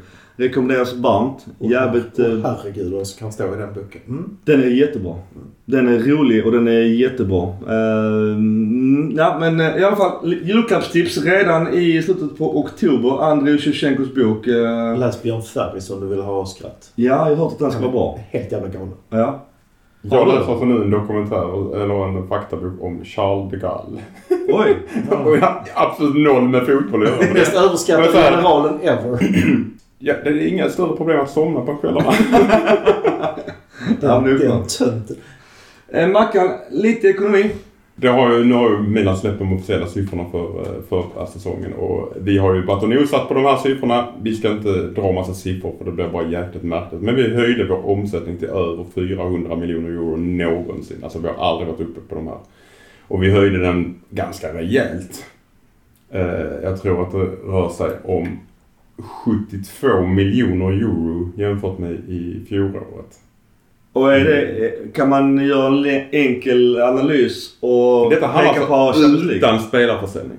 Ja. Men är det handlar, handlar om Champions League-pengarna eller kan man... Det är ju mycket beror på Champions Ja. League. Eh, framförallt TV-rättigheterna från Champions League. Men även att vi har i, sålt mycket mer grejer. Och det är samma sak där, där var du inne på det. Varför börjar man hålla på ett lag man vinner grejer? Det går och man syns mer. Milan har syns mycket mer på den senaste tiden. För vi vann scudetton, vi gick långt i Champions League. Och vi har USAs mesta merch-spelare. Ja, fast det går inte på det här resultatet. Utan det är nästa. Det var ju nästa års resultat. För att han var ju inte här för fjolåret. Sant, sant. Så det kanske tickar på ännu bättre. Nu kanske vi når just semi-Champions League. Alla avtalen blir ju bättre ju bättre det går för Milan också. Vi skriver ju in klausuler att vi ska få mer pengar om vi går längre i Champions League. Så nu detta året kommer vi ha ännu mer i, i sponsoravtal. Och vi säljer ju galet mycket tröjor till exempel. Det beror delvis på Pulisic. Ja. Ehm, Men det som är absolut viktigast här är att vi gjorde en vinst för första gången på Ja, det måste vi highlighta. 17 Att Milan gör en vinst. 17 år. Sist vi gjorde en vinst, när det var? Det var när vi sålde Kakan. Ja. 06. Och det var en jobbig försäljning. Jag har fortfarande inte förlåtit Berlusconi. Ja. Samtidigt så var det nog helt rätt att sälja honom just då. Ja. Alltså Han hade bara en säsong till i sig typ. Mycket skador sen. Hans jävla bror var ju... Jag vet inte, det var hans morsa eller farsa som mjölkade Milan som fan och drog in hans trötte bror. Vet du, Diago. Usel mittback som också... Så fy fan vad dålig han var. Spelar han någonting? Ja, han spelade någon eh, koppa tror jag. Ungefär som det var lite Donnarumma var ni där. Ja. Ja. in bror för Ja. att han skulle få lite pengar. Men Antonio Donnarumma var ju vår bästa Han höll målvakt. nollan. Ja, ja, ja, Han spelade två matcher och han, kör väl Serie C fortfarande tror jag. Men i alla fall, vi gjorde en vinst för första gången på 17 år. Vi gjorde en vinst på 6 miljoner euro. Det låter egentligen ganska lite. Men bara det att vi gjorde en vinst. Ja, för rent, vi sa väl det vid något tillfälle, jag tror du nämnde det Mackan, att vi är väl nu också det enda av topplagen i sig som gör ett eh, grönt siffror. Ja, eh, det, så är det. Så vi behöver inte djupa det är Nej, siffror. Man kan ju putsa på siffror lite beroende på hur man gör avskrivningar och sådana grejer också. På tal om ekonomi, jag läste också rykte kanske, men att eh, Fly Emirates är lite intresserade av kanske ha vårt kommande arenanamn. Då räknar jag med att det kommer att kosta dem en jävla massa pengar. Det är mycket pengar. Ja, måste det vara ju. Åh helsike. Ja, det är ju rätt företag också. De har ju gått om flis om man säger så. De pumpar in en hel del i för Arsenal. Och annars? Nytt eh, sponsoravtal med Gatorade. Mm. Eh, Gatorade, jag vet inte ens. Har ni druckit det någon gång? Ja, Ja. jag kom på det. Min, min son jag satt hemma. Ja, nej, jag vet inte ens vad det är. Han frågade mig vad det var för någonting. Jag sa, ja det är ju sportdryck men jag vet inte vad det smakar. Smaksatt. Alltså det, det, den är god. Det är så, men det är smaksatt sportdryck. Okej. Det är det. Så ut och köp den på er för den är jättegod. Ja, det är jättebra. Vi rekommenderar den. Och nej, jag sitter här, jag har aldrig... Jag vägrar ta de orden innan mun innan de skickar hit en gratis Ja. pall. En gratis. fall. Pall. Ja, vi ska ha en pall. Så alla som lyssnar, alla som lyssnar på detta ska få varsin jävla Gatorade i så fall. Ja, men Vi får en pall av Milan. Men alltså vi, vi, det är ju det som är det positiva. Att vi hela tiden gör nya sponsoravtal och ökar intäkterna. ja. Och detta här sa ju faktiskt också Scaroni. Nu sa han att eh, det viktigaste är att, hamna i Champions League. Men meningen efter där är ju att hamnar vi i Champions League år efter år, då är det då vi kan göra investeringar i truppen. Och man kan ta det som att, han säger att det är målet för all framtid. Men man skulle också kunna ta det som att det är målet för denna säsongen. Att det är viktigare att spela Champions League nästa säsong för att truppen ska kunna bli bättre. Har vi fyra år i rad, tre år i rad Champions League? Tredje året. Vi måste ha ganska hyfsade koefficientpoäng eh, snart. Mm, ja, vi tar ju... Det, det är det som är det viktiga. Att vi har tagit två poäng i år ger ju bättre koefficienter. Hade vi gått nu härifrån med noll så hade det varit som att vi inte spelar Europa i år. I princip. Nej, vi får för kvalificeringen. Jo, jo i princip sa jag. För det är väldigt lite bara för kvalifikation. Eftersom vi inte kvalar för kvalifikation. Annars, Mackan, ekonomi eller stadion, något mer vad du vill dryfta? Nej, det, alltså det är ju det är ganska tydligt att, att Redbird vill ha en ny arena för att de har redan investerat över 400 miljoner svenska kronor. Och det det är ju inte små slantar. Nej. Man kastar ju inte bort den investeringen. Så att, Alltså, för dem är det ju i sig smart. Nu hör vi inte vad du säger. Nej, det var meningen också. För, dem, för dem är det i princip småslantar, men ja, det är vansinnigt mycket pengar ändå. ja, alltså vi vet ju alla att Berlusconi la ner ungefär 100 miljoner svenska kronor på, på något som bara brann upp. Ja.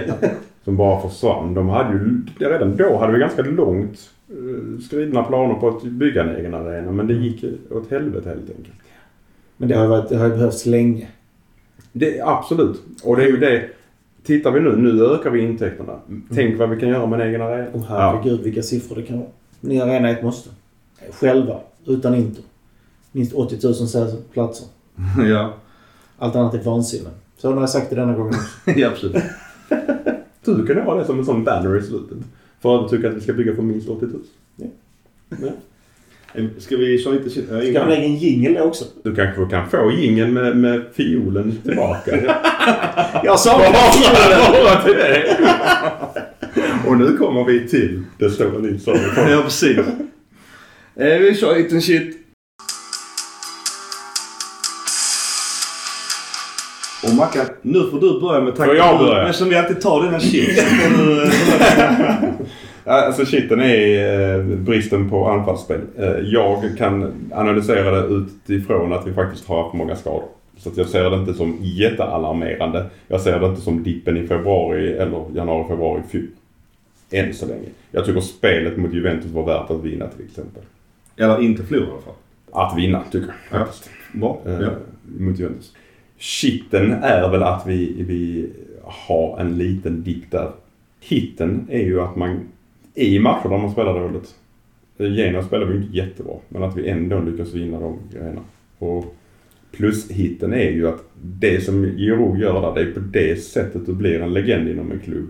Och på det sättet du faktiskt kan attrahera, även om Milan hade gått jättedåligt så kan det, bara den biten kan attrahera nya fans. Och uppe var det många som vill köpa hans tröja. Såklart. Gurra? Hitten är att vi är med i toppen. Det ser bra ut. Vi, de, vi vinner de matcher vi ska vinna. Och det är ofta det som gör att man kommer väldigt högt upp. Eh, mot de andra topplagen är det bra om man vinner men måste matcherna ska vinnas ju. Champions League, vi ligger ändå där. Shitten, och det här kommer ni aldrig få höra igen tror jag. Eh, Mike Mayor. Oj. Man får inte överfalla en spelare på det viset. Hoppa upp och knä honom på hakan. Nej, det är helt vansinnigt. Att, inte, att han kunde spela vidare fattar inte jag. Det måste vara för att det blev bara en liten touch. Tänk dig den med full kraft. Liten touch. Han Ja, men- dödar ju honom. Ja, precis. Men menar, det kommer ändå fler spelare. Det var kanske inte en 100% kraft rakt upp på hakan. Men överfallet är ju vansinnigt. Och hit, eh, bonushit är att han bara, för oss var att han bara fick en match för Ja. det överfallet. Så han, Han ha mot fått- Napoli. Ja, han kunde få 3, 4, 5 matcher för det överfallet. Just det, eh, förlåt. Ska vi säga någonting om Napoli? Det är redan eh, nu till helgen. Vågar vi sticka ut hakan? Är Osimhen fortfarande skadad by the way? För det är ganska avgörande. Ska ta borta tre, fyra veckor. Uh, I och för sig kring eh, landslagsuppehållet. Jag tror att det kan gå väldigt bra mot Napoli. På grund av? Att vi är stabila. Vi är... Vi har ett grundspel som Napoli, skadad. Förlåt. som Napoli har haft problem med innan och jag tror de kan få det igen. Ja. Sen beror det på vilken form. De har inga, de har ju rätt många bra spelare men... Nej, jag tror det kan gå bra. Man kan du säga någonting om Napoli-matchen? Det är så Anguissa och eh, Juan Jesus är också skadade. Ja, Men alltså så här. Eh, det gäller ju att vi faktiskt vågar köra en taktik och göra den till 100%. Det är där jag är orolig för att vi börjar eh, göra halvdana insatser på grund av det. Mm. Och vi måste ta bort Kvara. Han har börjat vakna till liv lite igen. Så där måste vår, vår högerback göra ett lika bra jobb som Calabria gjorde i Champions League i fjol. Mm. Jag stoppa ner i fickan igen. Precis. Frågan är just, jag tror nästan det är sjukt nog att säga det att Quagacella har nu mer respekt för Calabria än vice versa. Sett deras senaste möten. Mm. Så att jag med, det blir ju en match i matchen. Just med det mentala, att inte förlora tre matcher i rad, så tror jag att Milan kommer göra en, eh, tror och hoppas. Alltså att ha det med sig. Att vi kan inte bomma tre kryss i rad. Alltså tre röda prickar i, i kolumnen. Så jag tror att eh, vi inte kommer förlora i alla fall. Men min hit and shit, eh, min, min shit, jag börjar där. Och vi har varit inne och lyssnat på det ganska mycket under detta avsnittet. Och eh, det är min oro att det som du var inne på Mackan, korten, men även eh, hans prestationer. Och det är ju vår vicekapten i Theo Hernandez. Eh, jag har enormt höga förväntningar på honom. Jag har sett honom som världens bästa vänsterback. Och idag så är det eh, inte ens eh, ingenting från hans tidigare insatser. Så att eh, han behöver spela bort den här eh, formdippen så fort som möjligt för han är helt avgörande för våra, våra resultat. Och mycket är han avgörande för just eh, Leos eh, prestationer. För det är ju vår, vår, vår avgörande offensiva, det är ju vänsterkanten. Så det, den är ju den är jobbig och en dubbel shit är ju det är uppenbart att vi inte gjort mål i Champions League än. Det är svårt att vinna matcher om man inte gör mål av förklarliga skäl. Så att där behöver vi eh, nog Till och med omöjligt tror jag. På tal om sparken öppna dörrar. Nej, hit. Om inte det andra laget lämnar Man kan, man kan ju Då göra får du så. tre mål. Ja men du Ja kan men ju... då har du inte gjort mål men du... Nej, sant. Ja. Men man kan ju visst vinna matcher. Du såg ju på uh, Krunic gjorde mål mot uh, Milan ju.